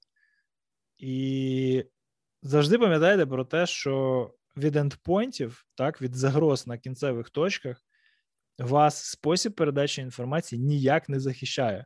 Ну, там є якісь спроби, звичайно, але вам треба діяти так, ніби вони ні від чого вас не захищають. Від втрати телефона кожним абонентом це не захищає, і від того, що абонент раптом стає там на ворожу вам е, сторону і починає там публікувати ці повідомлення десь в інтернеті в відкритому вигляді, теж вас сигнал не захистить. Ну тобто такі прості речі. А, Треба, напевно, сказати, якими месенджерами взагалі то ми радимо користуватися. Сигнал фігурує практично в кожній такій розмові. Руслан, порадь щось прикольне з криптографічної точки зору. Ну, крім сигнала, ще Wire. Wire. Насправді, давай давай спочатку скажемо так, що е, всі месенджери, якими варто користуватись для більш-менш якоїсь приватної переписки, де ви хочете надійне end-to-end шифрування, вони насправді всі використовують Signal протокол. Uh-huh. А, До цих месенджерів не належить Telegram. В Telegram стрьомний саморобний протокол, який частково там е, ніби як відкритий, вони там давали е, на аналіз. Була історія з MT Proto в на самому початку, коли їхні модифікації в протоколі дозволяли, в принципі, робити man in the middle просто прослуховування. Ага. Потім це, коли було помічено дослідниками, ніби як вони це поміняли, ніхто не знає, що там. Скажімо так, цей протокол не досліджений. Е, він мало так. досліджений, тому що він використовується тільки телеграмом. Вони там зробили якийсь ніби бакбаунті і сказали, що типу, ніхто не зламав, ми тепер всі кюрні. Ну, тому... В стілі Дурова. Да. От. Але сигнал. WhatsApp. В стилі Федорова, кстати, теж. Так, з WhatsApp там інша ситуація. Ця вся цифровізація України. Це, Вся ця мінцифра це один великий телеграм. Ой, вибачте, ладно. Перебив Руслана опять. Ні, ні, без питань. Сигнал, WhatsApp, що в нас тут ще є? Facebook Messenger. Facebook Messenger не рекомендую, хоча там теж є якісь секретні чати, і вони там їх ніби як захищають. Але враховуючи, що в них якби є вся інша інфраструктура, вже і так фейсбучна, на якій ви швидше за все, е, які ви швидше за все і так вже віддаєте дані. Тут ну, такий, да. в общем, не рекомендуємо. Є такий класний ресурс, називається Secure Messaging .org, по-моєму, чи щось таке. Ну, коротше, якщо ви загуглите Secure Messengers Comparison, чи щось таке, да, порівняння секюрних месенджерів, то ви побачите таку здоровезну табличку, в якій за різними критеріями порівнюються власне різні варіанти, які на це заслуговують. Звичайно, що там якихось ну, дуже-дуже стрьомних е, моментів немає. Коротше, в топі традиційно чотири варіанти. Перший це Signal, який нормально збалансовує усі критерії. Він повністю open source, у нього Perfect Forward Secrecy, у нього постійно аудити, у нього, коротше, все, що от притаманно нормальному месенджеру. Єдиний мінус це ідентифікація по телефону. Тобто, для того, щоб зареєструватися, ідентифікуватися, вам треба вказати свій телефон. Тому, якщо ви вважаєте, що месенджер це анонімність, то щось у вас в сприйнятті реальності суттєво не так. Що значить месенджер це анонімність? Ну, Як ви можете зв'язатися з кимось, якщо ви анонімні, як ви себе ідентифікуєте? Так, і мінус, є певна мінус, ілюзія. М? Е, і мінус в тому, що е, що я хотів. Та все, нема мінусів. Що ти що ти починаєш? А, мінус в тому, що там мало людей. Во. Ну, я Тому... я, я просто, ну, коротше, останній раз, коли я рахував, у мене було 287. Це ще до того, як WhatsApp е, скурвився і стільки народу прийшло. А у мене Я навіть 6. нотифікації пока... показую, бляха. Оце от дивись, от я створюю нове повідомлення. Ти один да? з них. Дивись, я створюю нове повідомлення. Я розумію. Ну не в усіх. Ні, ні, ні, ні, ні, дивись, дивись. Ти не, розумієш. Понімаєш? Це дуже багато людей. Ну, це три сотні людей. Ну, у мене всього там, може, не знаю, 800 Це твій personal них... bubble. Це твій personal bubble. Ні, ні, ні, це я просто такий харизматичний е, thought leader, поняв? Я, типа, світіла, яке поширює... Я розумію. Моя одногрупниця теж е, теж сказала, що в неї не було жодних проблем притягнути всіх своїх знайомих в Сігнал. І звісно, але я не висока, красива, умна блондинка, тому, на жаль, мені це складніше робити. Ні, е, ти що, don't stop trying. Ти що? Ну, може, ти колись станеш високою, красивою блондинкою зараз у нас всі шляхи відкриті. Чим швидше, клаб... чим довше клабхаусом буду користуватись, тим. Е, у нас просто тут в Діскорді був очередной клінч з Русланом, коли він сказав, що типа, що всі вже знайшли друга гея, який запросив їх в Клабхаус. Після цього я запостив скріншот, в якому мій профайл, і внизу написано, що я номінований в Клабхаус Русланом Кіянчуком. Коротше, щоб Coming закрити питання про месенджери. Про месенджери. До Сильно. речі, в Снепчата я я недостатньо молодий, щоб Міш... користуватись Снепчатом, хоч ніби і не старий ще. Снова снова мішаєш. Ну ладно, давай. Снепчат, що Снепчат? Поки ми не відійшли. В них там нормальна криптографія, вони там вміють. Там є якісь секретні снепи чи щось таке, вони їх прям нормально шифрують. Так що. Звісно, дікпіки треба ж якось захищати, йопта. О. Коротше, на чому? А, ну сигнал точка. Тобто, якщо ви е, живете десь в центральній західній Європі, ну там Бенілюкс, Німеччина, Швейцарія, от це все, то в принципі Threema досить популярна. У неї підход до всього дуже хороший. Так, тобто, це такий сигнал, Мінус ідентифікація по телефону, тому що там такий, по-моєму, шестизначний чи восьмизначний код вам генерується, яким ви потім маєте себе ідентифікувати, коли обмінюєтесь контактами, що значно зменшує автоматично популярність сервісу, ну бо в контактній книзі ти хрен там когось знайдеш. а, треба відсканувати QR-код або отримати оце повідомлення. Ну, як в скайпі раніше, да? Скажи мені свій скайп юзернейм, я з тобою зв'яжуся і буду спілкуватися. І мінус серверна частина не open source. Тобто клієнти open source, апки, серверна частина ні. Ну, схоже на Telegram. Але при цьому є анонімність. Так, оце, типу, плюс від сигнала, але мінус то, що є складності з е, відкритістю аудиту. Далі, Wire. Що таке Wire? Якщо я не помиляюся, історично Wire – це та історія, яка продовжилася після купівлі чергової сигнала Microsoft. Пацани, які були в R&D, в девелопмент команді Wire, вони все таки вирішили там реалізувати свою цю мрію. Вони придумали end-to-end encrypted messenger slash звонілку slash відеоконференції. У них є хороша бізнес-підписка, і вони, в принципі, якби я зараз шукав інструмент для колаборації в компанії, що займається якоюсь там більш-менш секретною безпекою, вибирав би, навірно, їх. Але пізно. Я свої всі вибори вже зробив. Далі. Ще є, напевно, на тому самому рівні Keybase. Keybase дуже крутий, дуже дуже крутий, просто супер-пупер крутий, але при цьому він месенджер. Тобто, Все, що то, що месенджер я б зараз крутим не, не називав. Е, це GPG, якого ти не бачиш.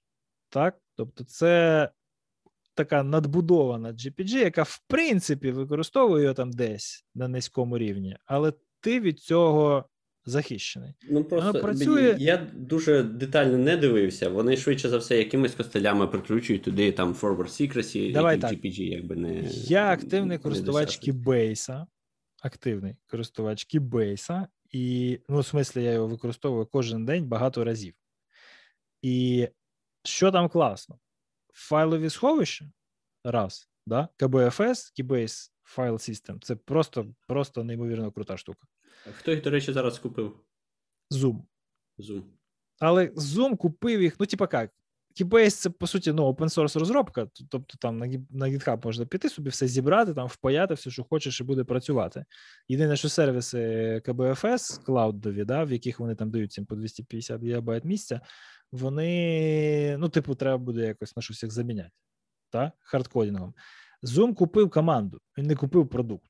Судячи з ну, того, так, що зараз але... відбувається в зумі в клієнті, що вони там якийсь месенджинг намагаються вбудувати, він якось підозріло схожий на Keybase, в тому числі і емоджі там тупо ну, скопіпейшені.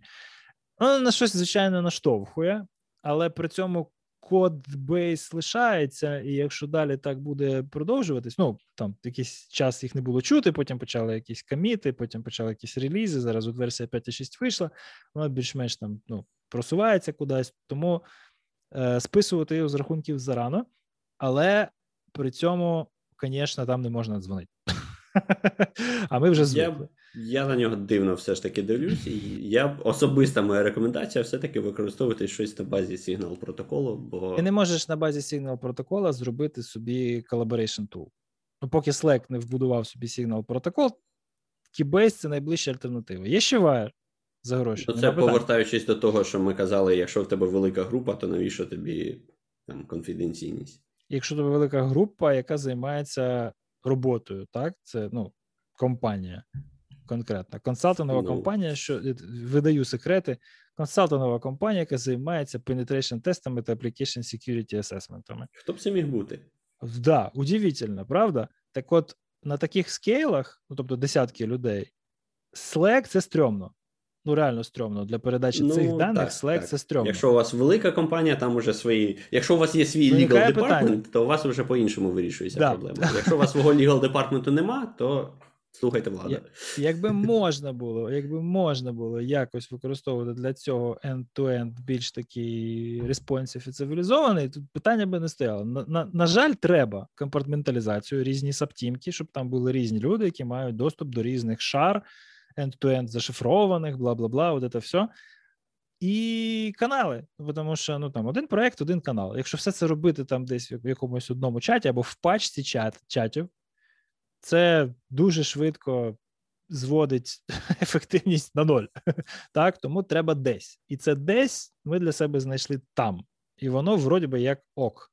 Звичайно, що якщо він зараз загнеться, то, на жаль, нам доведеться переїжджати, навірно, що в Wire так тому що Google Drive для цього ми використовувати не можемо з зрозумілих причин. Його можна лише якось там офлайново шифрувати, типу якимось бокскриптором, а він до біса дорогий, коли починається е, робота з командами. Так, тому ну, Wire по-любому.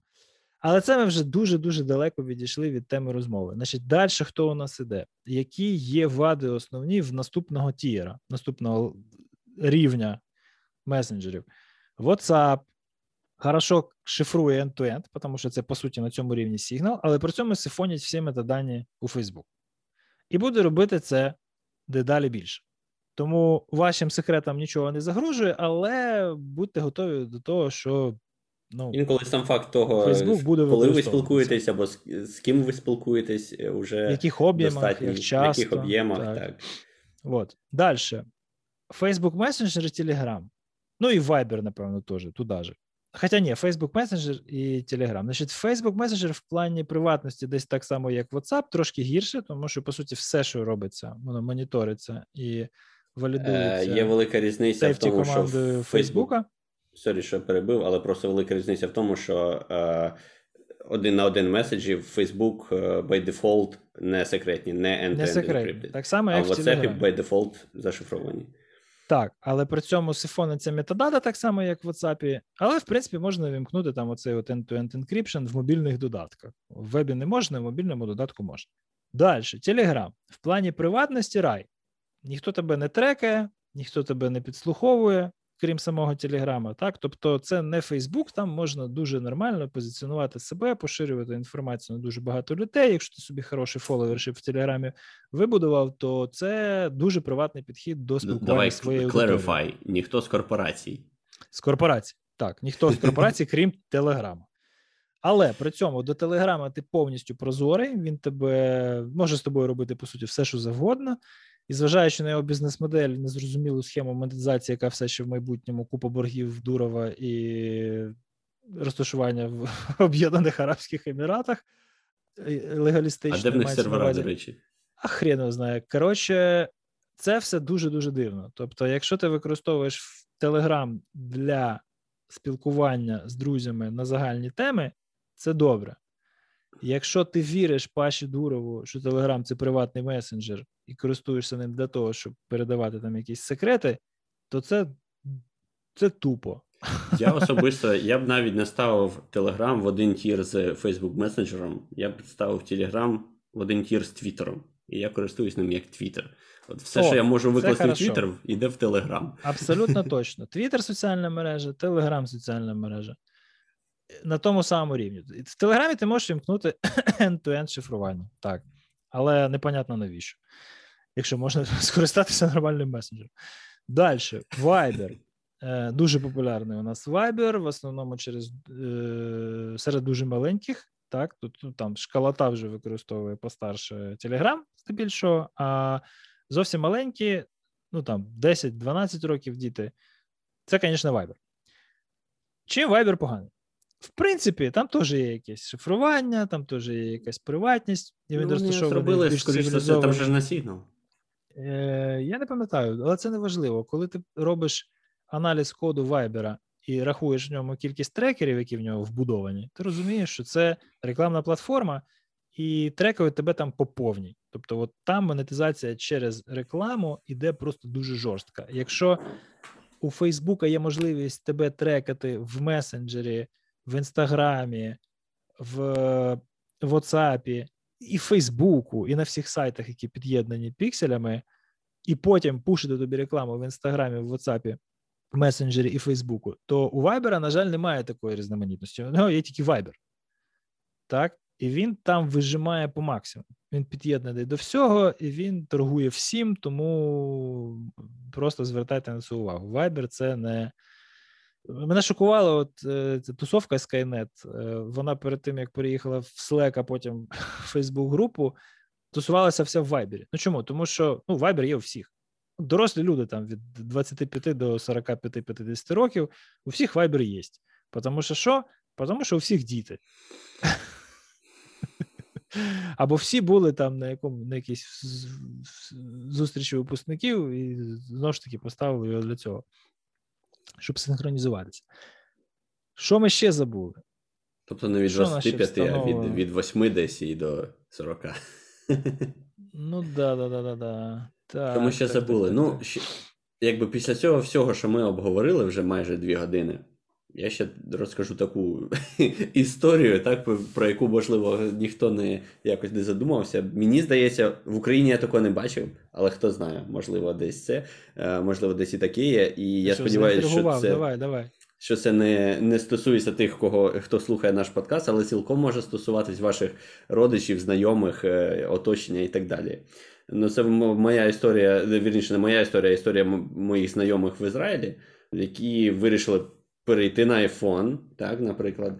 От, І вони, значить, піклуються про свою Ну, приватність вони про не піклуються, як ми зараз дізнаємося, але там, типу, щоб технології, е, як це, слідкувати за технологіями і так далі, да, будь на острії прогресу. Вони uh-huh. перейшли з якогось старого андроїда на на iPhone. Але питання: треба все перенести. Ну, звісно, людям це робити незручно, е, тому є сервіси, які це роблять за тебе, виявляється. Ай-яй-яй-яй.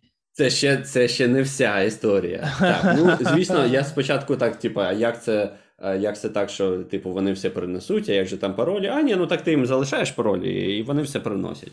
Думаю, ну це сміливо, але це ще не вся історія. В них є ще додатковий сервіс. Ти можеш зробити так, щоб вони потім тобі все могли відновити. Я кажу: стоп, стоп, стоп, як це так? Кажу, ну каже, ти приходиш потім і вони все відновлюють. Кажу, як? Ну, це айфон. Я я впевнений, що просто так там це неможливо зробити. Він каже: ну я там паспорт показую, вони все відновлюють. Думаю, ніфіга собі, блін, в Ізраїлі там Масад, чи точніше Шабак влаштував систему. Як вони це так роблять? А Шинбет чи Шабак це ну, їхній аналог там е, АНБ чи СБУ в нашому випадку. Думаю, ага. ніфіга собі система. Виявляється, все значно простіше. Ти їм даєш паспорт, і вони твоїм паролем ставлять серію твого паспорту.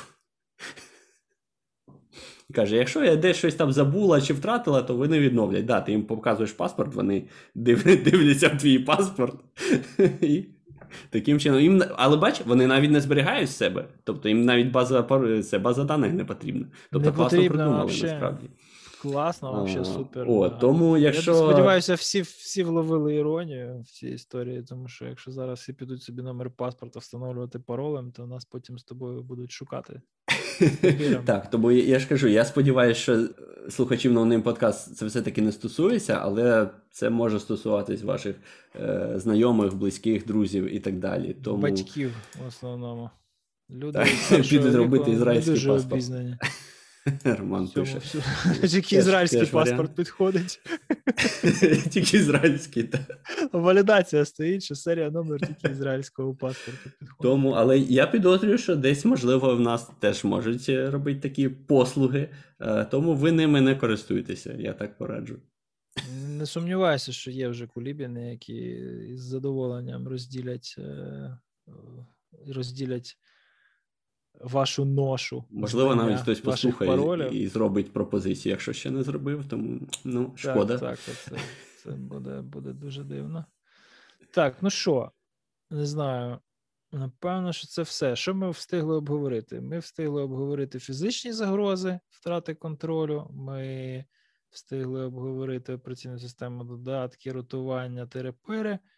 Е, ще ми поговорили про використання зручне використання телефону в якості другого фактора, і які там є обмеження і нюанси, про месенджери, про VPN, про трекінг і так далі. і так далі. Про резервне копіювання ми не поговорили, Роман, все правильно. А чому ми не поговорили про резервне копіювання? Ну, треба вімкнути засобами провайдера, правильно? Гугла чи чи Apple. Ну, тут особливо у вас вибору немає. Якщо ви, звичайно, не хочете всі ваші бекапи шифрувати десь офлайн, то це те, що я можу порадити. Є такі нюанси, ну, типу, вже дуже тонка настройка. Якщо ви використовуєте iPhone і ви користуєтесь активно iMessage, ну, в принципі, iMessage непоганий такий месенджер, він там, звісно, його порівнювати з сигналом важко, але він теж щось там десь шифрує, коротше, такий супер-пупер приватний. Але обмеження у нього єдине це те, що він для айфона. Хоча Clubhouse це ніфіга не завадило. Ну, коротше, от у мене, наприклад, сімейний месенджер iMessage. І дзвоню я переважно в FaceTime. або голосом, або відео, е, коли можу, коли є кому. Так? І це, в принципі, нормально. Така схема, вона більш-менш захищена. Але при цьому дивіться: у Apple додатків, ну і у додатків, які собі вбудовують цю Apple фічу, є можливість зберігати історію, файли, бекапи, кеші і все решта в вашому iCloud аккаунті. Так от там воно ніфіга не шифрується. І в разі потреби за рішенням суду з ордером можна туди прийти і запитати у Apple, а можна мені, будь ласка, історію всього листування в iMessage такого-то користувача? От ордер. Так? Всі знаємо, які у нас суди, всі знаємо, які у нас правоохоронці бувають деколи. Тому о, тож звертайте на це увагу, зважайте, тому що може бути неприємно. Є люди, ну, які руйнували собі кар'єри через те, що цю галочку не прибирали. Просто в налаштуваннях синхронізації треба там сказати iMessage в iCloud не складувати, так, тримати все на девайсах. Але це більше, мені здається, до сервісу стосується, тому що ну просто в iMessage це випадок, коли це прям сервіс Apple, але мається на увазі всі інші дані, вони на ваш телефон зазвичай підтягуються вже з якогось сервісу, де вони в тому чи іншому ну, виді є. І от далі залежить, в WhatsApp, наприклад, така ж функція є. Cloud Backup. Так, в WhatsApp просто можна зробити собі Cloud Backup і якимось піном його захистити. Ну, Це погана ідея. Можна. Бо це перше, що я завжди вимикаю на новому девайсі. Мені здається, воно прив'язане так до вендора. Тобто ти можеш. Е, просто мені здавалося, що це, типу, на айфоні воно бекапить в iCloud, на Android воно бекапить кудись там в Google. Ти не можеш перенести mm. просто так за. Зараз скажу.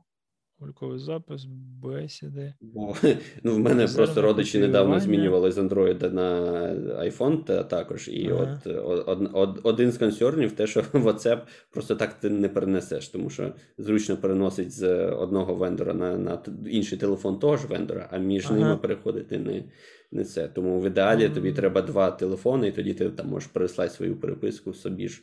Нафіга, тільки я не розумію. Це ж ну, це. Нафіга що? Це вже зараз почнеться філософія. От це, от всі ці дебати навколо того, нужен клабхаус, не нужен. Коротше, це месенджер, це скоріше маніфестація розмовного жанру, так? В кожного свій юзкейс, і от в людини там так. в цьому меседжі, там, типу, сотні меседжів які потрібні. Там інформація, Треба там інформація по роботі. Це в ноутсах, так? Тобто переносити в додаток, в якому ти зберігаєш інформацію. як То вже треба мати правильно? певний рівень самодисципліни. Люди про це О, не блін. Знову ж таки, зберігаєш десь інформацію, подумай, що це за інформація. Якщо ти месенджер використовуєш в якості записника, ну блін. Він не для цього створився, відповідно, в ньому не буде функції по переносу, так, зручних. Ну, тут я бачу просто кнопку Створити резервну копію, зробити регулярно. Що він там використовує на фоні, я не знаю. В WhatsApp я маю на увазі. Е, от наскільки я знаю, він використовує, типу, той клауд, який надається вашим девайсам. Да? Тобто, в випадку iPhone це iCloud, в випадку Android це там щось. Я своє. подивлюся, чи він просить доступ до iCloud. Наскільки от останній раз, як я дивився, мені здавалося, що це саме так працює. Я його не бачу в списку. А, ну да. Да, WhatsApp. iCloud має доступ. Ну, просить. Угу. Принаймні. Угу. Ну, можна йому тут його не дати, а можна і тут не дати, і в бекапи вимкнути. Ну, коротше, бекапи листування, особливо секретного, це щось таке дуже-дуже дивне. І це, до речі, дуже серйозна серйозна проблема. Люди, от Clubhouse, наприклад, критикують, тому що настільки привикли вже до цієї друкованої культури передачі і збереження інформації, що їм просто на бошку не налазить, як це. Просто зібратися і отак от ефемерно, швиденько перетерти на якусь тему. Б- так? Без того, щоб залишити е, це да, за собою. Да, Протокол засідання. От. І цікавий феномен, зараз психологи, ну що психологи, які я не знаю, як вони правильно називаються, психологи, які фокусуються на психодинаміці, вони зараз спостерігають, що Клабхаус дуже стрімко розвивається в цьому в афроамериканському ком'юніті. Тому що через певні особливості історії це ком'юніті більше схильно до якраз розмовної культури, ніж друкованої. Ну, власне, Я, до речі, помітив, що там це... дуже дуже багато блокімінтів всяких румів. Так, так. Нам тут звідси не сильно видно. Я думаю, що тобі там має бути очевидно, що просто можуть бути ну, тусовки, в яких от ну, ні одного білого. так? Да, Тому що культура така. Тому що така культура, вони через те, що ну, більшу частину свого своєї історії не мали доступу до е, друкованого слова, вони розвинули оцю вербальну комунікацію настільки сильно, що тепер е, вхопилися за це. Ну просто для них написано. Так, воно ну, натурально входить в цю культуру і адаптується максимально швидко. А люди, які більше пишуть, більше читають, ніж говорять і спілкуються вживу. Ну тобто, весь інший цивілізований світ, скажімо так, всі західні країни, по суті, всі демократичні країни. У них це складно. Тому, е, але але це пройде. Це пройде. Я думаю, що він нормалізується так само, як Твіттер, і бульбашки з'являться. І оця от первинна відкритість, як вона була в Твіттері, вона дуже швидко. І потім, звісно, сторіс. А потім сторіс, по-любому. Потім чати, потім сторіс. Ну, коротше, це головне зайти, а далі вже там буде відбуватися півотінг і монетизація під керівництвом МБА директорів найнятих венчурними капіталістами, яких це вилюють мільярди. Хорошо. Слухай, ну, вроді би, вроді би, вроді би, вроді би, вроді би. Вроді би, все. Вроді би, все. А якщо у вас є ще ідеї, що ми не покрили, як це ставте залишайте коментики, ставте лайки. Ставте лайки, дзвоночки і все таке. Пишіть нам в Discord, і ми це обов'язково покриємо наступного разу. Ще ми не покрили дуже цікавий крайній випадок. Ось такий. Ну, як воно називається? Зараз покажу. Ну, вже не кажучи про те, що слухачам, мабуть, теж буде не дуже видно. Я не дуже хочу, щоб всі це бачили. А. Ну, дія Міністерства цифрової трансформації України. Використання цього як ну, повноцінного ідентифікатора. У вас там, звісно, діджиталізація прям. Прямо ще в повний рост. Ну, тобто раніше треба було от это от там якийсь якийсь токен Гімальта, коротше, да, для того, щоб це все робити. А тепер от можна просто апку показати, там QR-код, який там, не знаю, полісмен відсканує і буде знати, що це тобі належить машина, а нікомусь іншому. Це крайній випадок, так само, як там використання смартфонів для демократичних процесів, там як вибори в Індії чи в Швейцарії. Да? А я думаю, що ми це зараз торкатися не будемо. А так як е, для пересічного користувача технологіями, вроді би як вроді би як вичерпно, мені здається. Про ці всякі вибори і так далі з використанням технологій, мені здається, це просто треба зразу реферити до Шнайера. Хоча б. Да, треба зразу діда, тому що якщо дід не прийде, то буде просто обмін думками. А дід прийде там і авторитетно. Ну, а або якщо Порядок збирати наведе. дискусію, це має бути якийсь воркшоп в складі, там, не знаю, Шаміра, Андерсена, Шнайера і там Яніки Міріла. Е, Вибачте, перервалося. Е, Хорошо. Всім тоді дякую за увагу. Сподіваюся, було цікаво. Нагадую про те, що у нас новий веб-сайт називається nonamepodcast.org. Заходьте, приймайте куки, дозволяйте нам себе трекати, підсовувати вам рекламу на кожному кроці в інтернеті. Насправді не сильно там багато трекінгу, але там тепер наш новий аудіопотік. І якщо ви звернете увагу, можна тепер підписатися окремо на цей подкаст, на апдейти і на серії спеціальних інтерв'ю. Не знаю, навіщо вам це може бути потрібно, але можливість така є. Для патронів нічого не змінюється. Персональні аудіофіди на патреоні залишились. Патрони всі матеріали отримують на 2-3, або якщо ми дуже тормозимо, то й на 4 дні раніше, і можуть застрибнути на записи наших епізодів. Сьогодні, правда, тут у нас тільки двоє гостей: Роман і Тарас, але Може, колись ця практика стане більш поширеною. Ну, поки, звісно ж, на Android Clubhouse не з'явиться. Скільки разів ми сказали слово Clubhouse? Цікаво, ми приїдемо в Clubhouse, коли він буде для Android. Це все стрімиш в Clubhouse ще? Ні, а як? Ні. Що більше нічого робити. Ні, просто от у Мізлера нещодавно було цікаво, е, цікавий заміс в Slack для патронів Коротше, а давайте зробимо е, наступний там є Club раз в місяць. Е, давайте зробимо наступний книжковий клуб Клабхаус. І тут, ну там же всі гіки, коротше. Тут виявилося, що більшої частини айфонів нема, всі на андроїдах, і, типа, ідея сама собою відпала.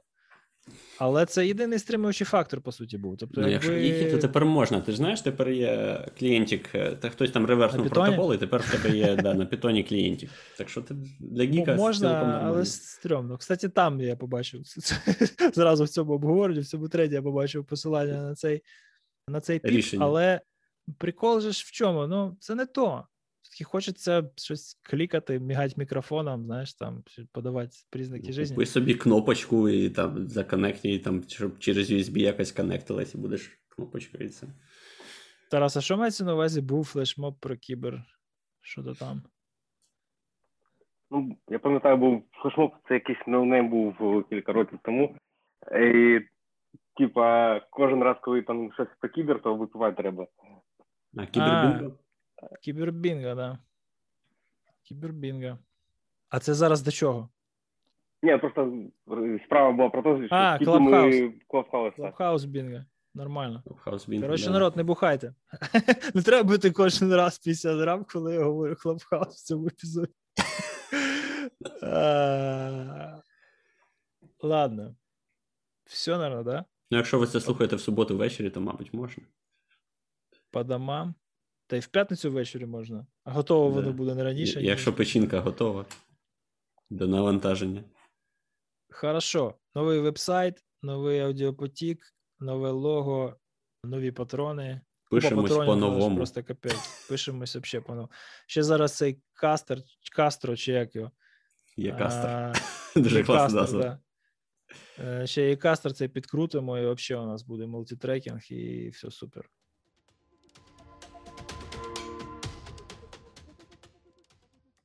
Дякую, що слухаєте No Name Podcast. Якщо ви дізналися з цього епізоду щось корисне або цікаве, або якщо він просто вам дуже сподобався, поставте йому вподобайку у вашому подкаст-плеєрі, або залиште нам відгук у Apple Podcasts. Ми вдячні усім, хто поширює наші випуски у соціальних мережах та надсилає їх друзям. А найбільше ми вдячні нашим патронам, які є живими доказами того, що створення професійного контенту на тему кібербезпеки українською мовою когось не залишило байдужим. Наші патрони отримують усі випуски на декілька днів раніше, отримують повний транскрипт щотижневих дайджестів електронною поштою, можуть брати участь у записі живих епізодів, отримують доступ до нашого клубу в Clubhouse, а також тусуються з нами та поміж собою у нашому закритому каналі в Discord. Стати нашим патроном може кожен, адже наші плани підтримки починаються від 1 долара на місяць або 10 доларів на рік. І зробити це можна за адресою patreon.com nonamepodcast. Над цим випуском працювали аудіоредактор Костянтин Жданов, ведучі Руслан Кіянчук та Володимир Стиран. До наступного разу залишайтесь в безпеці.